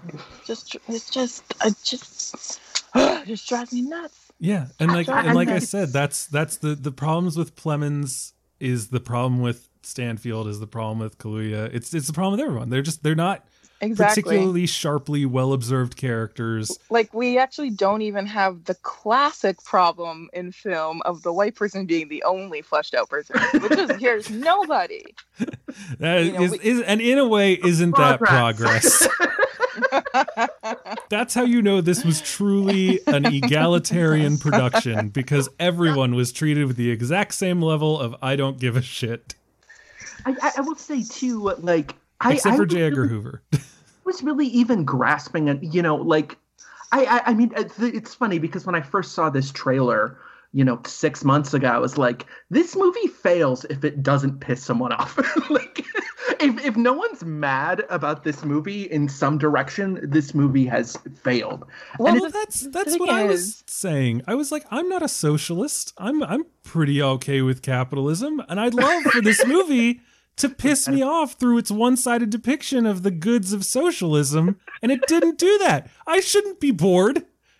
I should like that's always the thing that annoys me the most is when I walk into a movie and I'm like, oh, I'm not going to agree with the politics here, and then I walk out and I'm like, wow, that was strangely inert, and it's like, why is that my first thought? but yeah like, it it fails in such a strange sh- i mean it's not strange at all. This is like you know this is it this is this is the movies kids.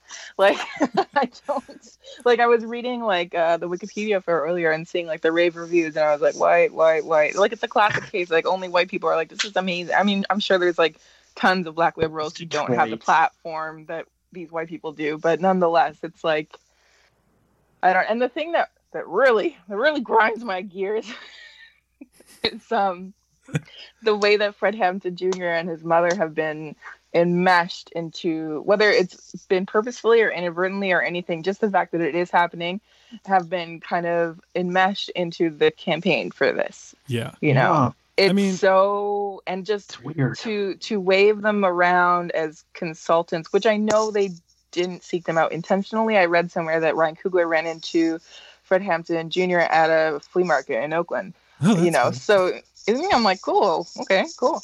Um, the type of thing that can only happen at a flea market in Oakland. exactly. but there's like, I don't know. It's like when he's trying to save the Hampton House for like three hundred fifty that thousand, and he can't fundraise that. Meanwhile, he's being championed as someone who, you know, he's said like, despite some creative differences, we do endorse the film. Like that just it just rubs me the wrong way, and it also I think leads even further into this direction of this all legacy is good legacy and anyone associated with the legacy can't be wrong. You know what i Yeah. mean? Hmm and i just i just hate that they've been you know i mean i think clearly there is some part of them that wants to do it because they are and i don't think that they're people who would do something that they really don't want to do.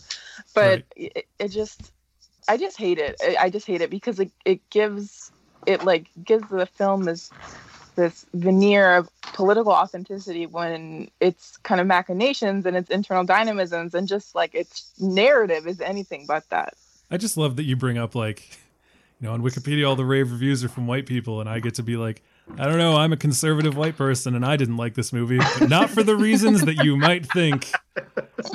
You know, there's a whole other slew of reasons why I didn't like it, and that's the that's the craziest part. Again, like I walk into a movie like this.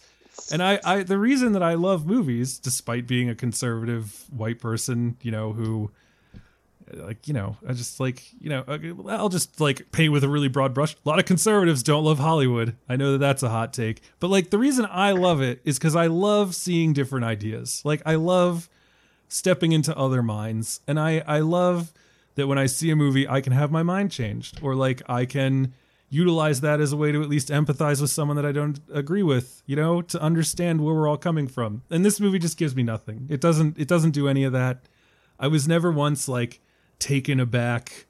I was never once like offended. I never once like put my finger to my chin and went, huh, that's a point that I never thought of. I was just sitting there like, man, the writing in this movie really uh could have used a like a kick up. I don't I don't know that the music's even being deployed that well. I'm still not music, sure what I'm like, supposed to think of this Bill guy. like black people in the 60s and this is the score are you kidding me like and i think you know to go to your go back to your point of like your own identity like as someone who is like a black queer dyke like left left left left left like how much you have to fail in like your strange endeavor to make a movie for black people but sell it to white people to have neither of us like it. You know what I mean?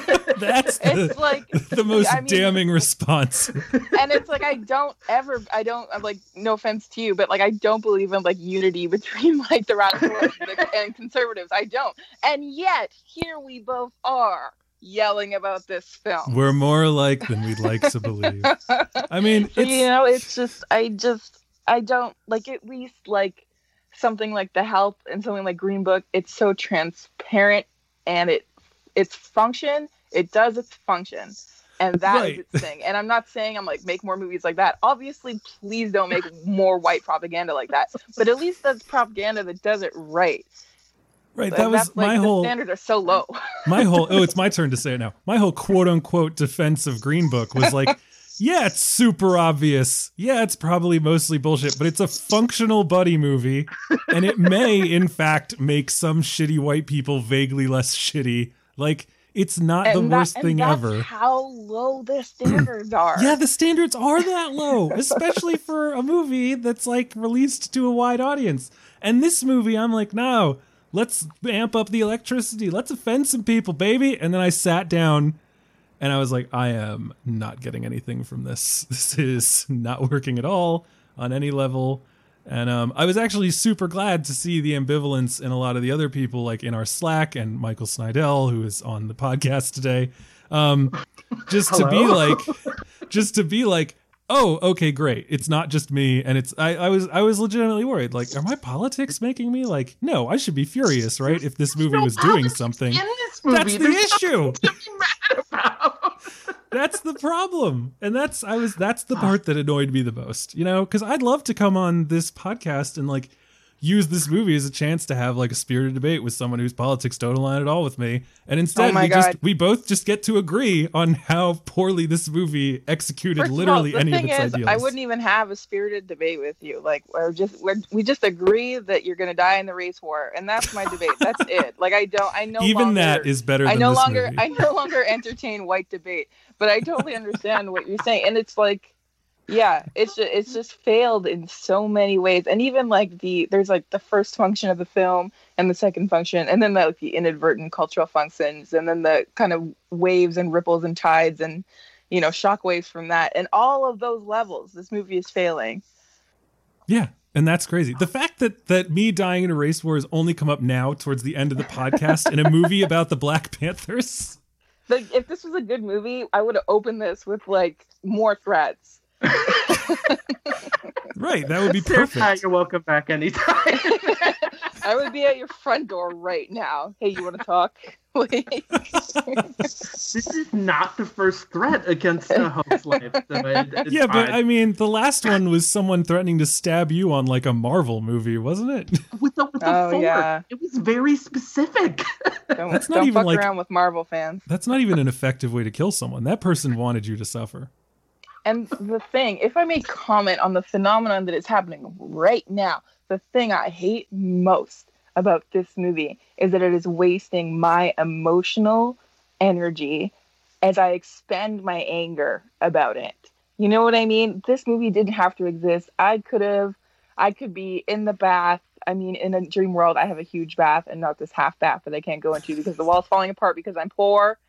Um, but you know, it's just I feel like a lot of black people have the same feeling, and it's like you could have just not made the movie because now you've worked me up. Now you've worked me up, and now you got a reaction. Are you happy about the reaction? And it's like after we're done reacting, we got to sit down. We're like,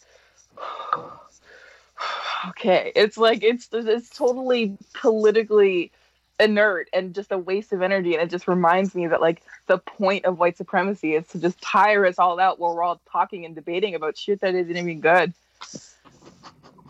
okay, well, It's what also the would purpose of equivalent- podcasts. What would the equivalent of a cinematic bath be? Because now I now I'm feeling guilty. yeah, Mike, why did you make her watch this movie? But It wasn't like, even on HBO Max. It was difficult for her to do. We don't have HBO I'm Max. sorry. no, I don't. I don't mean that in a personal way. Like I feel this is actually like as a film critic who reviews like wide, wide, wide release movies mostly because it's for like the newspaper. Uh, never seen it. Never held it in my hands. Apparently, my writing's in it. I don't even know where to buy the newspaper. But the thing about this is the movies I'm most excited to review, and I did put my hat in the ring to review this film, but someone had already grabbed it. Is that the, they're movies that I just know I'm gonna hate. So it's like I am also my worst enemy. But in terms of like political, uh, you know, efficiency, that is still the case. But I'm, you know, I'm also a little bit to blame. I, I would have watched it. I would have watched this movie because I need. Here's the thing, guys. I'm a hater. You're again on the right podcast. I can't. It's like it's something I feel like people who are a bit older than me, like especially like older women and femmes, like black women and femmes who are older than me, are always like conserve your energy, and I'm like, yeah, you're totally right. But it's like I'm so reactive sometimes. I can't help it. But yeah, my point still stands. The point of white supremacy is to tire us out by having us talking and debating moot points. But I like this podcast. yeah, well, that's good. I'm always glad to find out that like I'm not 100% on the the white supremacy train and the things that I do. So luckily the podcast is now something I can put in that column. Standards are low. Oh, Again, standards are incredibly low all over the all over the world for stuff like this. I mean, it's it's it's annoying. Like I said, it's annoying that, you know, I walk into this movie wanting to wanting to be challenged and hoping for it honestly and then i just like it's it's it sucks to walk in with that expectation as a Yeah. person who likes to you know challenge my own like standard world viewpoints and then to instead just be like oh, this is like i could be watching the departed like this is not yeah, a good and movie I, I I think for like like that's totally a fair viewpoint for yourself specifically, but I think for also on top of that for black audiences, there's so much more on the line when we go see a movie like this. And it's like every time I leave, I just like quote that like America's Next Top Model line. We were all rooting for you, Tiffany. so you know it's just so tiring and it makes me want to never watch movies again even though it's like i don't it's there's something i feel like especially if you work in film and you're kind of around people who don't have the kind of access that everyone should have just even not in film just in life like just equity you just start to realize how bungled things are at the top and you're just looking around and you're like right there there's some talent right there there's some talent right there there's some talent. Like the world is there's a dearth of talented intelligent people just waiting for resources and what do we get instead? Yeah, and I I mean, you know, I I- I don't have a lot of experience with Lucas Twins or or Shaka King, but I know that the I know the actors in this, like, and they have talent, and it just sucks to see them take this and not be able to make it work. You know, Daniel Kaluuya is is fantastic. I've I've liked him ever since I saw him in that uh the, the, the was it the Black Mirror episode? yeah. Yeah, the the five whatever. such he's such a beautiful thick king American Idol weird. Uh, I don't know. It's like it's a, I- I fifteen don't know. million merits. Yeah, the weird post-apocalyptic. But he was great in that, and then I've loved him in almost everything else I've seen him in. He was the best part of Widows, and I loved Widows as a whole. he's that like head tilt sometimes i just like reference that in life and no one knows what i'm doing but i know what i'm doing so I would know what you were doing, and I would clap. I mean, you know, Dominique Fishback is spectacular in everything that I've seen her in. I mean, like her in Show Me a Hero is like a heartbreaking, energizing, like you know, career-making performance. Her top- material is embarrassing in this, given how interesting mm. her intro is. Mhm. Like I, they really build up that intro, and then it's like, oh, she's pregnant. Exactly. It's She's just- they've totally forgotten that they were following that arc, which was like I think one of the more interesting arcs. And it's such I just hate that, especially for a black woman, it's like we're begging for scraps because everyone's like, "Oh my god, yes, Dominique Fishback," and I'm like, "Well, yes, obviously, yes, Dominique Fishback, but she's not given with it. She's not given anything here, No, and I she mean, deserves to be given something of substance." the the one moment that I really liked with her character because it was weird. It seemed like she was going to become like a big part of this. I don't I don't yeah I was I almost said Lady Macbeth, but that's not right. she was gonna she was gonna Weird. I was just thinking like who's a powerful woman who helps a man achieve things? Oh, Lady Mac nope. she, like you know she's like I'm like a speechwriter. I thought it was going to be like oh look this is like when they talk about like you know how do we treat our sisters? Like this is going to be an evocation of that and the way that like these two people are going to help each other to you know rise up and become something more pa- more powerful than they were separately. Like i don't even know the best way to put it but i really thought that she would be an integral part of his rise. And Exactly. maybe she was in reality but in this movie she wasn't. And then the the one part that I did kind of like with her though, you know, it's it's kind of a hacky thing, and I don't know if it's based in reality or not. And if it is, I apologize for calling it hacky. But her whole poem about like, you know, you, sure you're like saying you're gonna die for a movement, but like I have a child inside of me. Like I, I am now like responsible for a life that is not my own. Like I can understand that. I can understand how that might blunt your resolve to like you know pick up an AK-47 or you know It, it had a point of view. I Yeah, mean, it, and, like- it was something. and it's super interesting because it's like yeah like this makes me want to change the world more but it also makes me more scared of the violence that i could inflict upon myself by trying to change the world and like that to me as a person with a child is a super interesting like almost universal concept that i would have loved to have seen played out a little more uh, but we really just got that one scene and then and then that the movie was, was, over. That was one of the most beautiful moments in the whole film but it wasn't even fully realized. Like the idea of that moment in my head as i've played it out is the most beautiful thing but in the film it's not. And i feel like i mean as you as you were saying about the introduction of her character it really like i mean this is just me projecting my own desires onto this film to a sense but it really almost felt like it was going to be a corrective not just um to like cinema and black people as we've been seen in cinema historically but also just to the legacy of black women and who were in the black panther party and so often just disappeared from that history Mhm. and i was like oh yeah we're i mean we only got basically one woman and there's the other woman whose name again i've forgotten i'm so sorry but i don't think she even gets a name does she maybe i'm like gaslighting myself i don't think she gets a name but anyways it's like at least we Dominique one Thorne, Judy. I, I believe Judy is the one you're. is she the one who's always Okay. pulling a gun on people or a Yeah. switchblade out of Yes. her boot Yeah. okay. Yeah, yeah, yeah. the badass one I mean, it's cool. yeah, but at least with Dominic Dominique's character, I was like, okay, we'll at least have a stand-in for all black women with this one black woman, and that didn't even happen. And I don't know. I mean, that's as much as I say I am a hater. I also, at the end of the day, I'm a very sincere person who also gives people the benefit of the doubt and, and expects them to do the right thing. So it's like I don't know why I would ever expect people.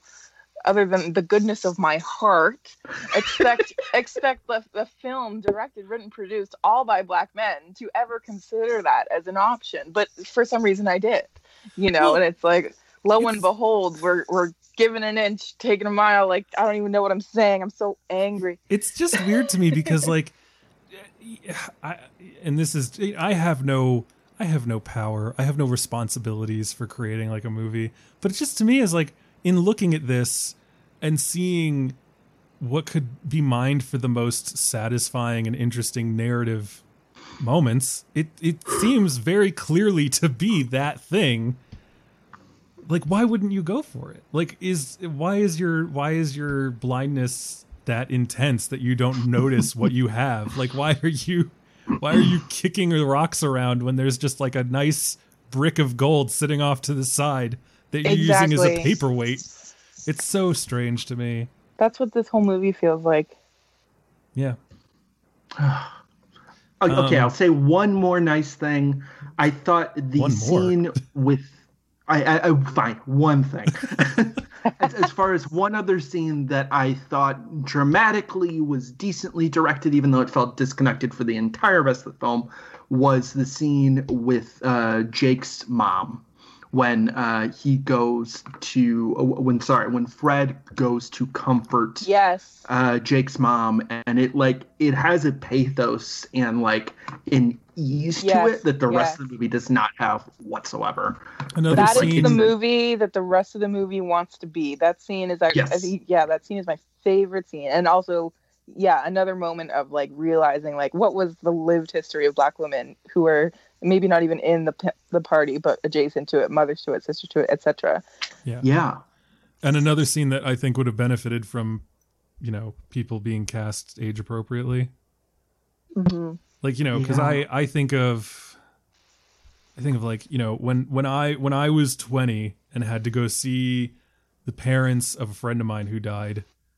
Like that's a much different experience than I if I had to go do that same thing today. Mm. You know, because like there is when you're that young, th- they just look at you different. You know, Yeah. you, you Yeah. can- and you you you're you're what's the word I'm looking for? Your relationship with them is different because like now it's like, oh, I have a child and I've had it, you know, jobs for, you know, 10 years now. But at that point it's like you should be in college. Like, you know, you should be Yeah. you were you just like two years ago, you had to ask someone's permission to go out past nine o'clock. You know, like there's just Right. the the a the, different the- world. The dew of youth is still wet upon your brow. I don't know. I'm too tired to come up with a good metaphor, but there is just something different there, and so it. I think it would have been another moment to just drive home the youth of of this man who was Mm-hmm. murdered in his in his drug induced sleep. You And know, he's not 35. who is yeah, who is not as old as Daniel Kaluuya is. Oh man. Um, do we have any other? Have we hit everything? do we have anything else that we want to say? I don't even know what just happened. we didn't even mention Mart- uh, Martin Sheen as. I did like I did like once is a joke. I saw him I, as uh, Hoover and I thought, oh my god, he's aged terribly. And then I was like, no, that's got to be Hoover makeup, right? That's- I didn't know it was makeup until I read about it today. I just I think I I didn't know it was, but I hoped it was, right? Cuz like Martin Sheen gives me hope for my old age. And I just don't I I don't want to have one of those ones where like, "Oh god. We all die, don't we?" Yeah, he was uh I would I would venture to say that he was parodic in a bad way. He's like the the thing that really gets me about his character is like the shadowy slideshow man. like just click next slide these individuals. Like I'm sure that's exactly how it went, but it was just I'm like I was watching the film. I was like, did they even have that kind of projector back then? Like totally fucking nerd. Like ready to be the cop of this film. Like I don't think that's historically accurate. Yeah, when are we like the? I mean, between this and and uh, another Leonardo DiCaprio movie, J. Edgar. I mean, just like, is he just such a repellent historical figure that no one can even play him well? He's the- like, that's the thing. It's like how do you play someone that was such an actual villain in real life? It's Uh, like playing Hitler. Like there's never really gonna be a good. Right. Not that It's there one, needs to be a good realization. that was Vice as well. but I think that's the thing is that like it's if if you and it's hard not to hate these people like I don't know Hitler and Hoover, you know, the ones that we've just named. But like just agreeing with me so much lately. I'm sorry that you're saying the most basic things that I I don't think I you know I I can pick my hills to die on, you know, on this podcast. Uh and J. Edgar Hoover was a swell guy is not one of them. you know, there's just that's that's not something I need to be concerned about. Um but like yeah, I mean I think that J. Edgar the movie had the unenviable task of trying to do like a cradle to grave kind of thing to kind of give him context. But even then, I think they were like, but we all know he's a monster, right? Like it's still going to happen that way. Like I think, I don't know, I don't know, I don't know like what level of not even empathy, but just like further understanding you need of someone to get a good thing out of that. But then even if, if you're able to create that that performance, who would want to see it? I I forgot that movie existed until right now, I apologize for reminding you of that movie. and I'm still not sure that you didn't just make it up. the first movie that was filmed entirely on concrete.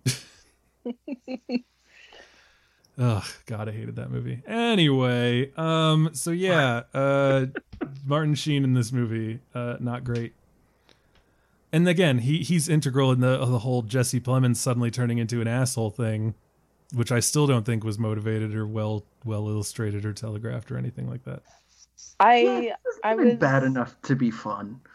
I I was reading the theme of this is I was reading um, that there were several different cuts of the film that they um, you know moved around and edited. So I'm wondering what was lost on the cutting room floor. I think what's really the most obvious thing about this movie is that they tried to make it for an audience, and that's not how you make movies. Which Well, one- that- one of you said earlier. It's like you can't have an artistic vision that's just like, oh, we'll do whatever you want. I think that was me. Um, though I don't remember saying it with that With voice, no, but I might with have. That voice. It Yeah. was definitely that. I do sometimes do voices on this. I mean, I That's, think that's, the director voice. that- my dir- the director voice is usually like mid Atlantic, like all right, everybody on set now. Um, but no, I think I think that that it, it it does not surprise me at all to know that there are multiple cuts of this movie. This movie feels like it was probably initially shot with a loftier ideal, and I think like probably like midway through they were like, you know, if we cut this right, it'll be like you know The Departed. It it hmm. wasn't built on like what if we did The Departed, but about the it, it feels as though they tried to find that movie in the edit and therefore had to excise a lot of the stuff that they didn't realize is actually very important to those kinds of movies. Exactly. It's definitely a you can make a fantastic trailer from this movie that is not a good movie. Movie. I don't even know if you could because you know there's still not a scene where someone says you don't even know which way is up anymore. and I think without that line, you just don't have the trailer and you don't have the movie.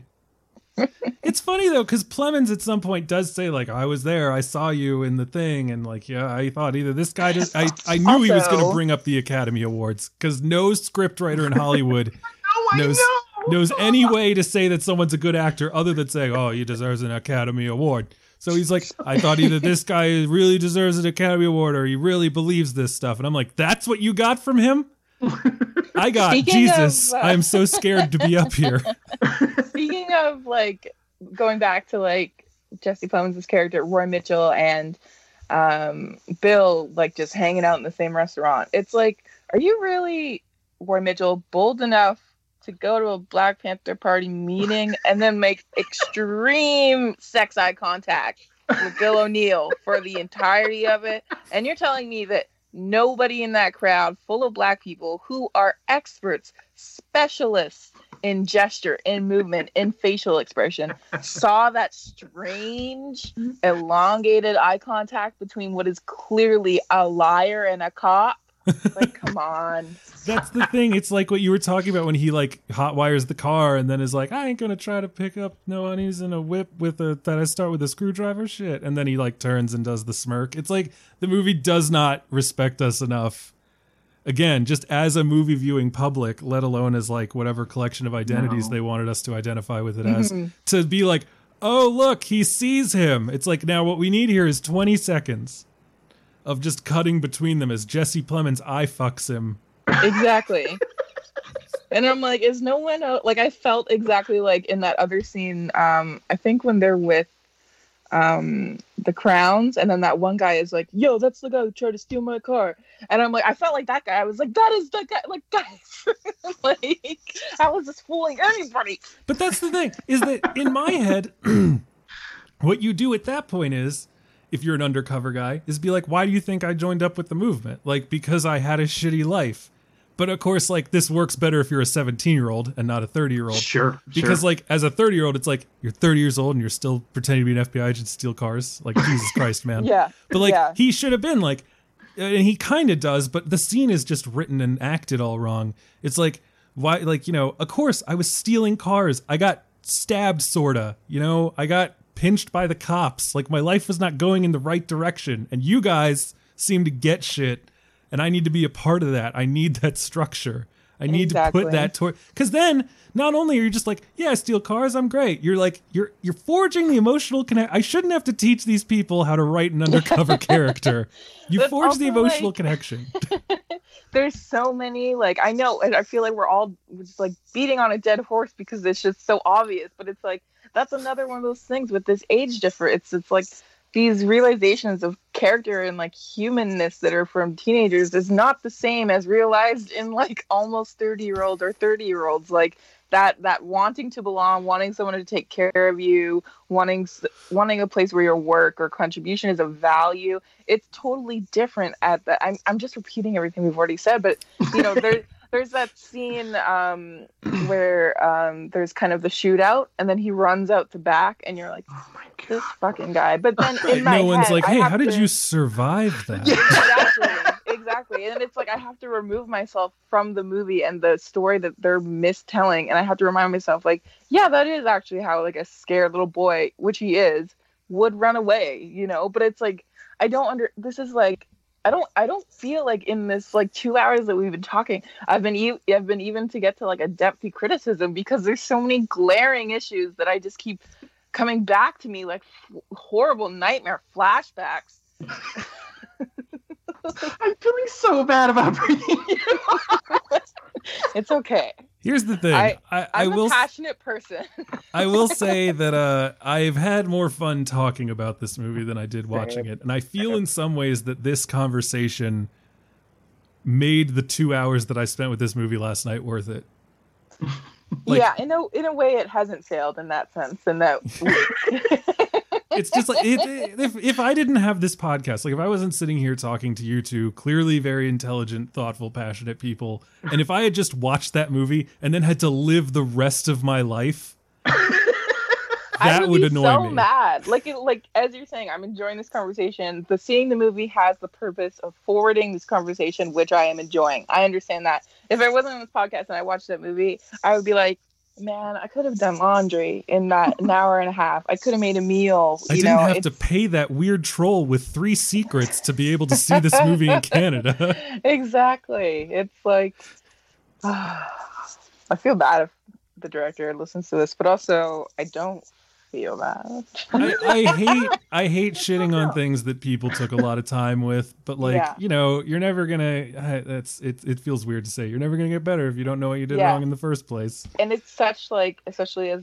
not just a black critic but just a black regular regular person it's such like for me not so much anymore but when i was first starting like public criticism like being published like it's a it's hard to like stand in relief to everyone as a black person to be like this movie by a black person is not good. Like it's really difficult because you're like rooting for them but i mean at the end of the day it's like i i don't i don't deal in gray you know i deal in black and white. I don't you know i think that things need to be called out or it's just like you know it's it's it's not it's not revolution it's reform to quote fred hampton himself.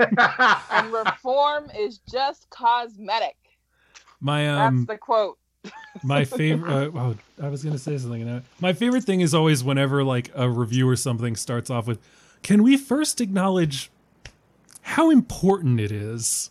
And you're just like, "Oh, you hated this movie, didn't you?"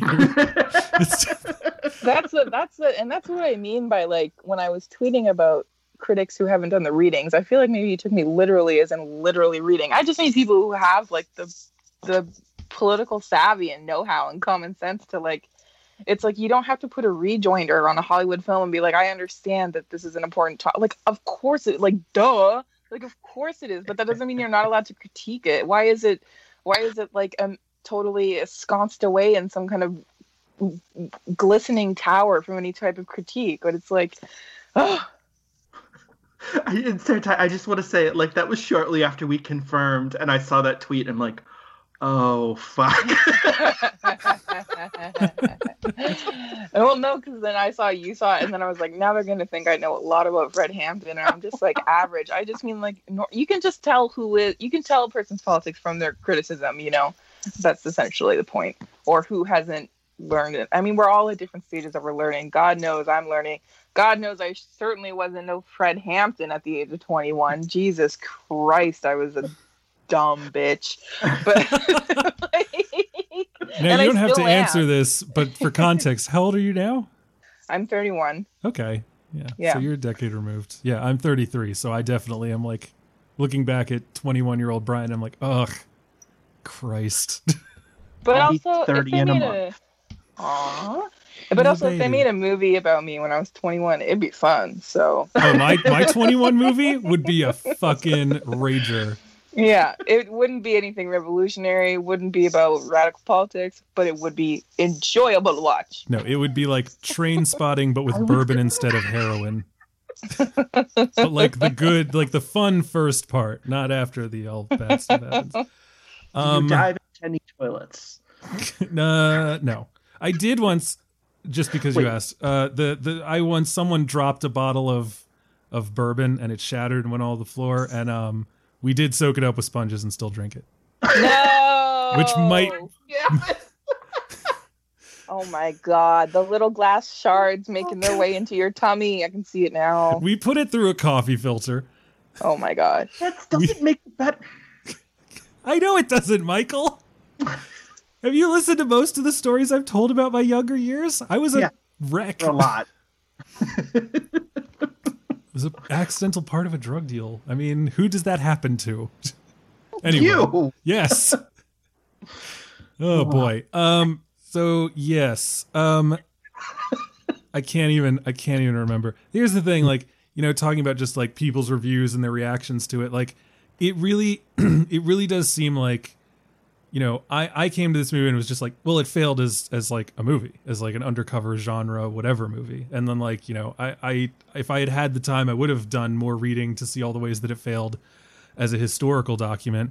But like at the end of the day, like my my review would probably read such as like, you know, hey, like uh this just isn't a good movie just on a narrative level. Like before we even get into the historical context and the ways that it fails that, like it's just not an effective thriller. It's just not good. So the fact that anyone no matter what their political alignment or what they believe like the the intent of the movie was and how laudable that may or may not be is I just think that like on a basic level you should be able to say like yeah this movie doesn't work in that way. Exactly. Don't yeah. look at the internet then. That's so crazy to me. Disagree. But it's like that's at the I feel like I mean I was tweeting about this a while ago. It's like culture writing and film criticism can overlap, but there's times when there's film writing by culture writing culture writers who are just not talking about how a film should work, and that's something I really hate. right. But They're just like, um, oh, because it's about this, that's a really important thing, and it's like, no, but Exactly. It doesn't. It's not, and that's kind of. I kind of allowed. I allowed myself. I didn't have the time, um, to to just exist as that kind of viewpoint on this particular episode of the podcast, because I was like, no matter how much reading I do in the next twelve hours, I'm not going to be well versed enough to feel like I can talk expertly about the life and times of Fred Hampton. But I have seen enough movies like this to know how it failed just as a cops and robbers movie. Exactly. Yeah. And I think that, you know, also going back to like black folks not wanting to publicly criticize work by black people, it's like, it's like we shouldn't be bringing scarcity mentality to movies that cost millions and millions of dollars. like that's completely Yeah. antithetical to that. And it's like setting us up to make us feel as if we have failed a system that is designed to fail us. Yeah. You know what I mean? It's just it drives me nuts and it's like i like i get i get the impulse like we're all allowed to have that impulse but you have to have the thought after the impulse that's telling you that impulse is wrong This isn't know, like a it's like- coffee house poetry slam where like someone gets up says something and you're like, "Ooh, that was a bad poem," but like, "Hey, the courage to get up there, exactly you know, all that." This is a this was a multi-million dollar multinational Exactly. corporation's product, Exactly. and it can still be treated as such. yeah and there's so much like just even social capital like i remember when ava duvernay i can't even remember how it started but she was blocking just so many black women on twitter for criticizing her for something like rightfully i can't even remember what it is but it was something that was just so Oh, obviously wrong Yeah. And then I was kind of talking about it, and people were like, "You shouldn't really talk about it." I'm like, "Well, like just because she is like, what? First of all, what's she gonna do? Is she gonna come to my house in the fucking hood, find me, and give me a lecture? she will make a scathing documentary. It's like, in what world do I? Ha- why am I, why am I in a position to protect her? Like the the resources, the power, the capital is completely different, and yet. I'm I'm somehow being fucking assigned to be her cultural bodyguard. Like, no, that's not how it works. That's not how keeping each other accountable works. It's not how community works. You know, it's it's such a such a farce. It's dumb. It's real dumb. I, I just wanna I wanna say that it's really funny that we got three people together who don't like this movie, considering And again, you know, not there doesn't like we don't have to find common ground as has already been said, but isn't it great that somehow we still can because a movie was poorly made?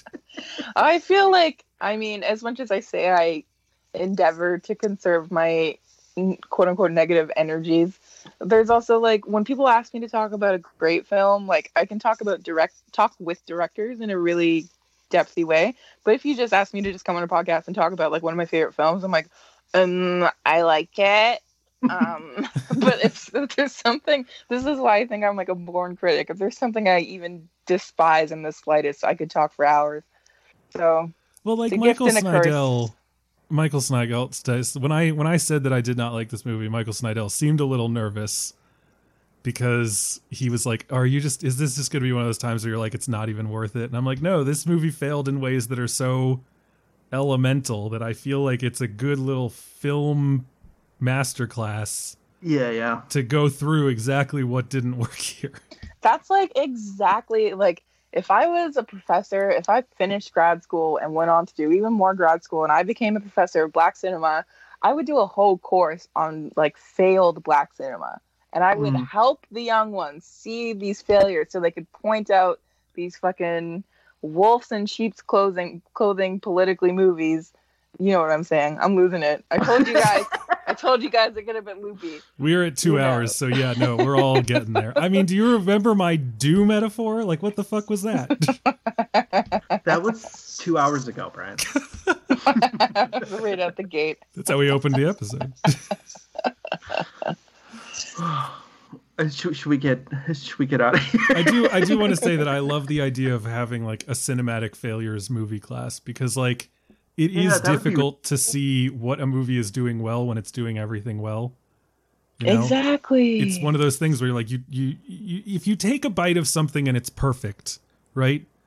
You're just like, oh, the balance of all the flavors. But like if What's something that has spice, I don't know what it is. Right, everything's just melding so perfectly. But if you take a bite into something and you're like, "Oh shit, this is over salted," and they did not cook the bread all the way through, you've just made two more specific statements about the art of cooking than you did about the thing that was tasting good. Exactly. And now that I've done my food metaphor, I am done talking. Um, do we have any? Do we have any final thoughts on this film? No. Fantastic, Michael. You sound defeated. Lame. I don't have final thoughts. I'm just curious, like as a human on this planet. I'm just what's so funny? I'm, just curious. oh, I got the giggles.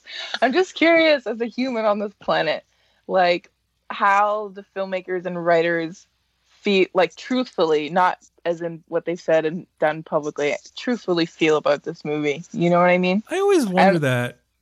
I, I wonder mean- how Fred Hampton Jr. and his mom truthfully feel about this movie. That's all. And I don't even require an answer. I'm just wondering about what they're wondering about. When I see a movie like this that clearly like people put a lot of energy into, and though it might have been misguided or or just didn't it just didn't work out in the end, I do wonder like when you sit in that final viewing room, or like if you didn't see it until the premiere, like when you sit down and the lights come up, what does it feel like in the pit of your stomach? Like you you must hmm. know to some level that this didn't go the way you thought it would, right? Like that's Yeah. And that's the thing. I'm like, do they believe their own hype or are they aware and they made a choice? right. And they You still gotta what I fucking mean? sell this thing. exactly. Yeah. And that's what I always wonder. And I think it's especially with like that specific mode of filmmaking where that kind of self critique is frowned upon because it's a way to lose capital. Like I really, I just really wonder how that plays out, or mostly how it doesn't. All right. Well, that is it for today. Uh, again, that is uh, Judas and the Black Messiah. It is currently in America, the United States of America, on HBO Max. Though we would not recommend it. Yeah. So if you're getting the end of this two hours and are like, oh, yeah, let me take a look at that. I don't know But what you you're know doing. what? We're in a pandemic. But there's so much good stuff that people It's haven't true. seen, you know? Like, yeah, you know, watch something else. yeah. Um, Play, play Fortnite. that's also an, a thing that people could do. Um, though I was more of a PUBG guy than a Fortnite guy. Ooh, I like PUBG. Yeah, PUBG. I think it was just a little simpler. I don't know. Fortnite scared me. I Um, love Fortnite. That's. I think my energy today is also because I've been playing Fortnite all day. So I'm, I made the mistake of, of working out earlier in the day, like midday, and um, You, you made the mistake of working out. You should have ended there. I've re- yeah, at the beginning of the new year, I did the basic human thing of being like, I'm gonna get in shape this year because I want to live past 35. But I've actually been sticking with it. But today I had a day off from work, and I was like, yeah, it's three o'clock in the afternoon. I might as well just row now. And then I did, and then the rest of my day was spent in pain, barely able to move. oh boy. I know. Um, the best part was that my daughter wanted to exercise with me, and so she just jogged in place next to my rowing machine and asked me questions the whole time. That's cute. Oh, she's the best. Um, she's great. And then we watched Totoro together. anyway, so let's let's wrap up. Um, again, we are brought to you by Mubi. Uh, go to mubi. What did she think about the Black Panthers? Did she have any feelings about No, them? she didn't. She didn't watch any of this movie with me, which kind of because she watched a little bit of One Night in Miami with me, and she seemed pretty invested in it. Um, Uh, more so than me. well, she didn't. You know, again, it's like that thing, or if it's that, if that's your first insight into all of these people, like you might think it was really good, but you know, Oh yeah, if I watched One Night in Miami, well, I, if I when I was like 15, I would be like masterpiece. and sometimes I think to myself, like, oh, right, like there are going to be people for whom this is their first blush with whatever. hmm You know, so like one night in Miami, maybe I found it a little undercooked. Maybe Yeah. I thought that some of the arguments were not as well made as they could be. But like if you're a Yeah. if you're a 14 year old seeing that, and it gets you started on the path, like good enough. That's, that's Exactly. good. Yeah. I mean, I, I, don't think that yeah, that's the case with Judas and the the, Black path Messiah. is is a show about a cult, so maybe not the path. What's funny about that show though is that the process that the cult does is not called the path; it's called the ladder. So I would constantly get confused while watching it. That's really confusing. That's not helpful. No, it's not. Ugh. Um, but yeah, so she liked uh, One Night in Miami. She didn't like Martin Eden, and uh, she didn't see any of Judas and the Black Messiah. How old is she? She is four years old. so we're like we're kind of talking about like when my dog likes movies. Not a little bit, especially Martin Eden. Because like one night in Miami, like I could at least like she might get something from it, but Martin Eden, where they're speaking Italian, just nothing. Like Yeah. no. I always find it like I don't know. This is extremely off topic. Clearly, just a social conversation coming from my end now. But I always find it interesting, like what babies and animals are interested in on screen. Like, I run a movie theater, so I would take my dog to the movies with me, and she normally just like doesn't pay attention. But she was really into New Jack City, and I'm like, what is it about New Jack City?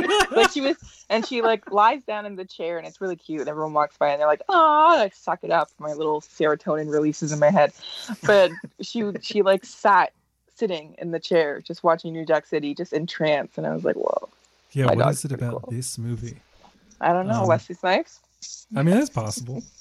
No, my daughter like definitely responds to like the energy of movies. So like, there's that, and and she will ask questions. That was funny today because we were watching Up, and she was crying because Kevin the bird got taken, and I was crying because like the guy realized that his wife lived a good life with him, even if they never went to South America. Oh my god! so like, her and I are just like weeping in a chair together, and she's like, "I miss Kevin," and I'm like, "He loved Ellie so much, and she loved him too." And then she's like, "Why did he leave the chairs together like that?" And I just say symbolism, and she goes, "Oh."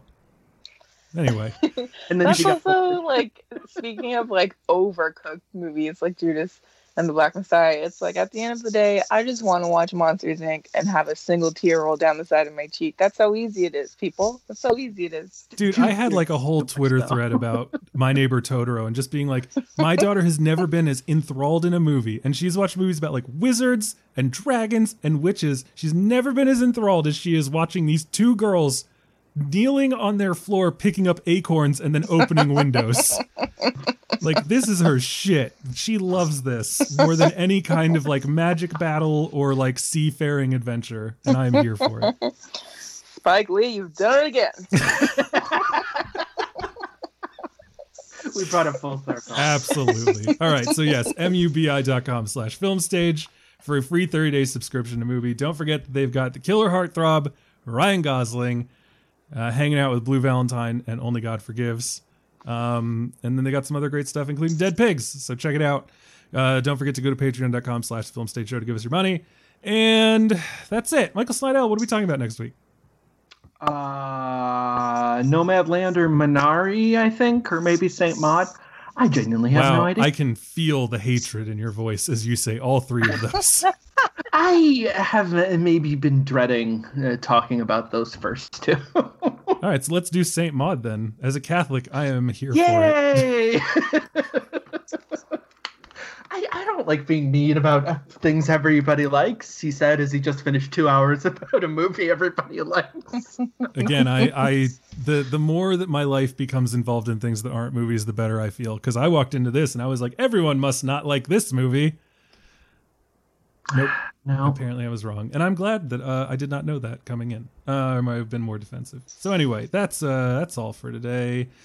Let's tell the fine people at home where we can be found between now and the next time. Sarah-Tai, where can people find your work online? You can find me on Twitter at Sarahtai, S A R A H T A I. And that's about it because I wrote a review of Venom several years ago and had to scrub my web presence. no. But it's cool. More time for Fortnite. That's good. Um, meanwhile, Michael Snydel wrote a review of Vice and almost had to do the same thing. yeah. And you know what? I got very confusing comments that didn't seem to understand the possibility that I could have different political views or the same political views as movies and still dislike the movie. Look, I have been called a bleeding heart socialist and a cold blooded fascist over the same movie review before. So, like, you know, people online, they may not be great at parsing. Which one was it?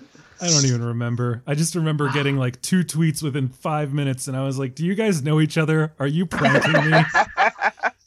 Are you one guy with two personalities? oh boy, Uh, Mike- Michael, you need to go take a nap. Uh, to that end, why don't you tell people where you can be found online? yeah, I can be found at Twitter at, at Snydel. Uh, I can be found on Letterboxd. Um, and I have a review of something I definitely know about called Silk Road coming at the the spool near the end of the week. Um, I have no idea what Silk Road is about, uh, but maybe the review will be good because I wrote it. Oh, can I add one thing because I want to be po- I want to end positively. I wrote a review of the film Test Pattern, which you should watch if you're in in your house alone. You're like, I would like to watch a movie that is good. You should watch that movie. Right. it's uh, Your review- are, are people able to look at it online? yeah, it'll be on the Globe and Mail, but I think they will probably have a paywall, which is cool because I work freelance. Um, but even it's it's less so about the fact that I wrote a review and just the fact that you know I feel like there's uh, the, the movies have been a bit sparse while we're waiting for studios to figure out what gamble they want to take, and this is a nice nice little indie gem to spend some time on. Nice, Michael Snydel. What are what's the over under on that movie being about the actual Silk Road trade route or the like dark website? I want to say that it's it- Eh, okay. The the tagline is a master. Oh my god, is a mastermind is a terrible thing to waste. Well, I'm I'm, watching thinking it. I'm thinking that means it's about the dark web. it stars Jason Clarke and Nick Robinson, and Nick Robinson is in a hoodie. That makes me think this is indeed. Yep, the Ribbon and Cramp thriller follows the rise and fall of Silk Road, the infamous dark net site.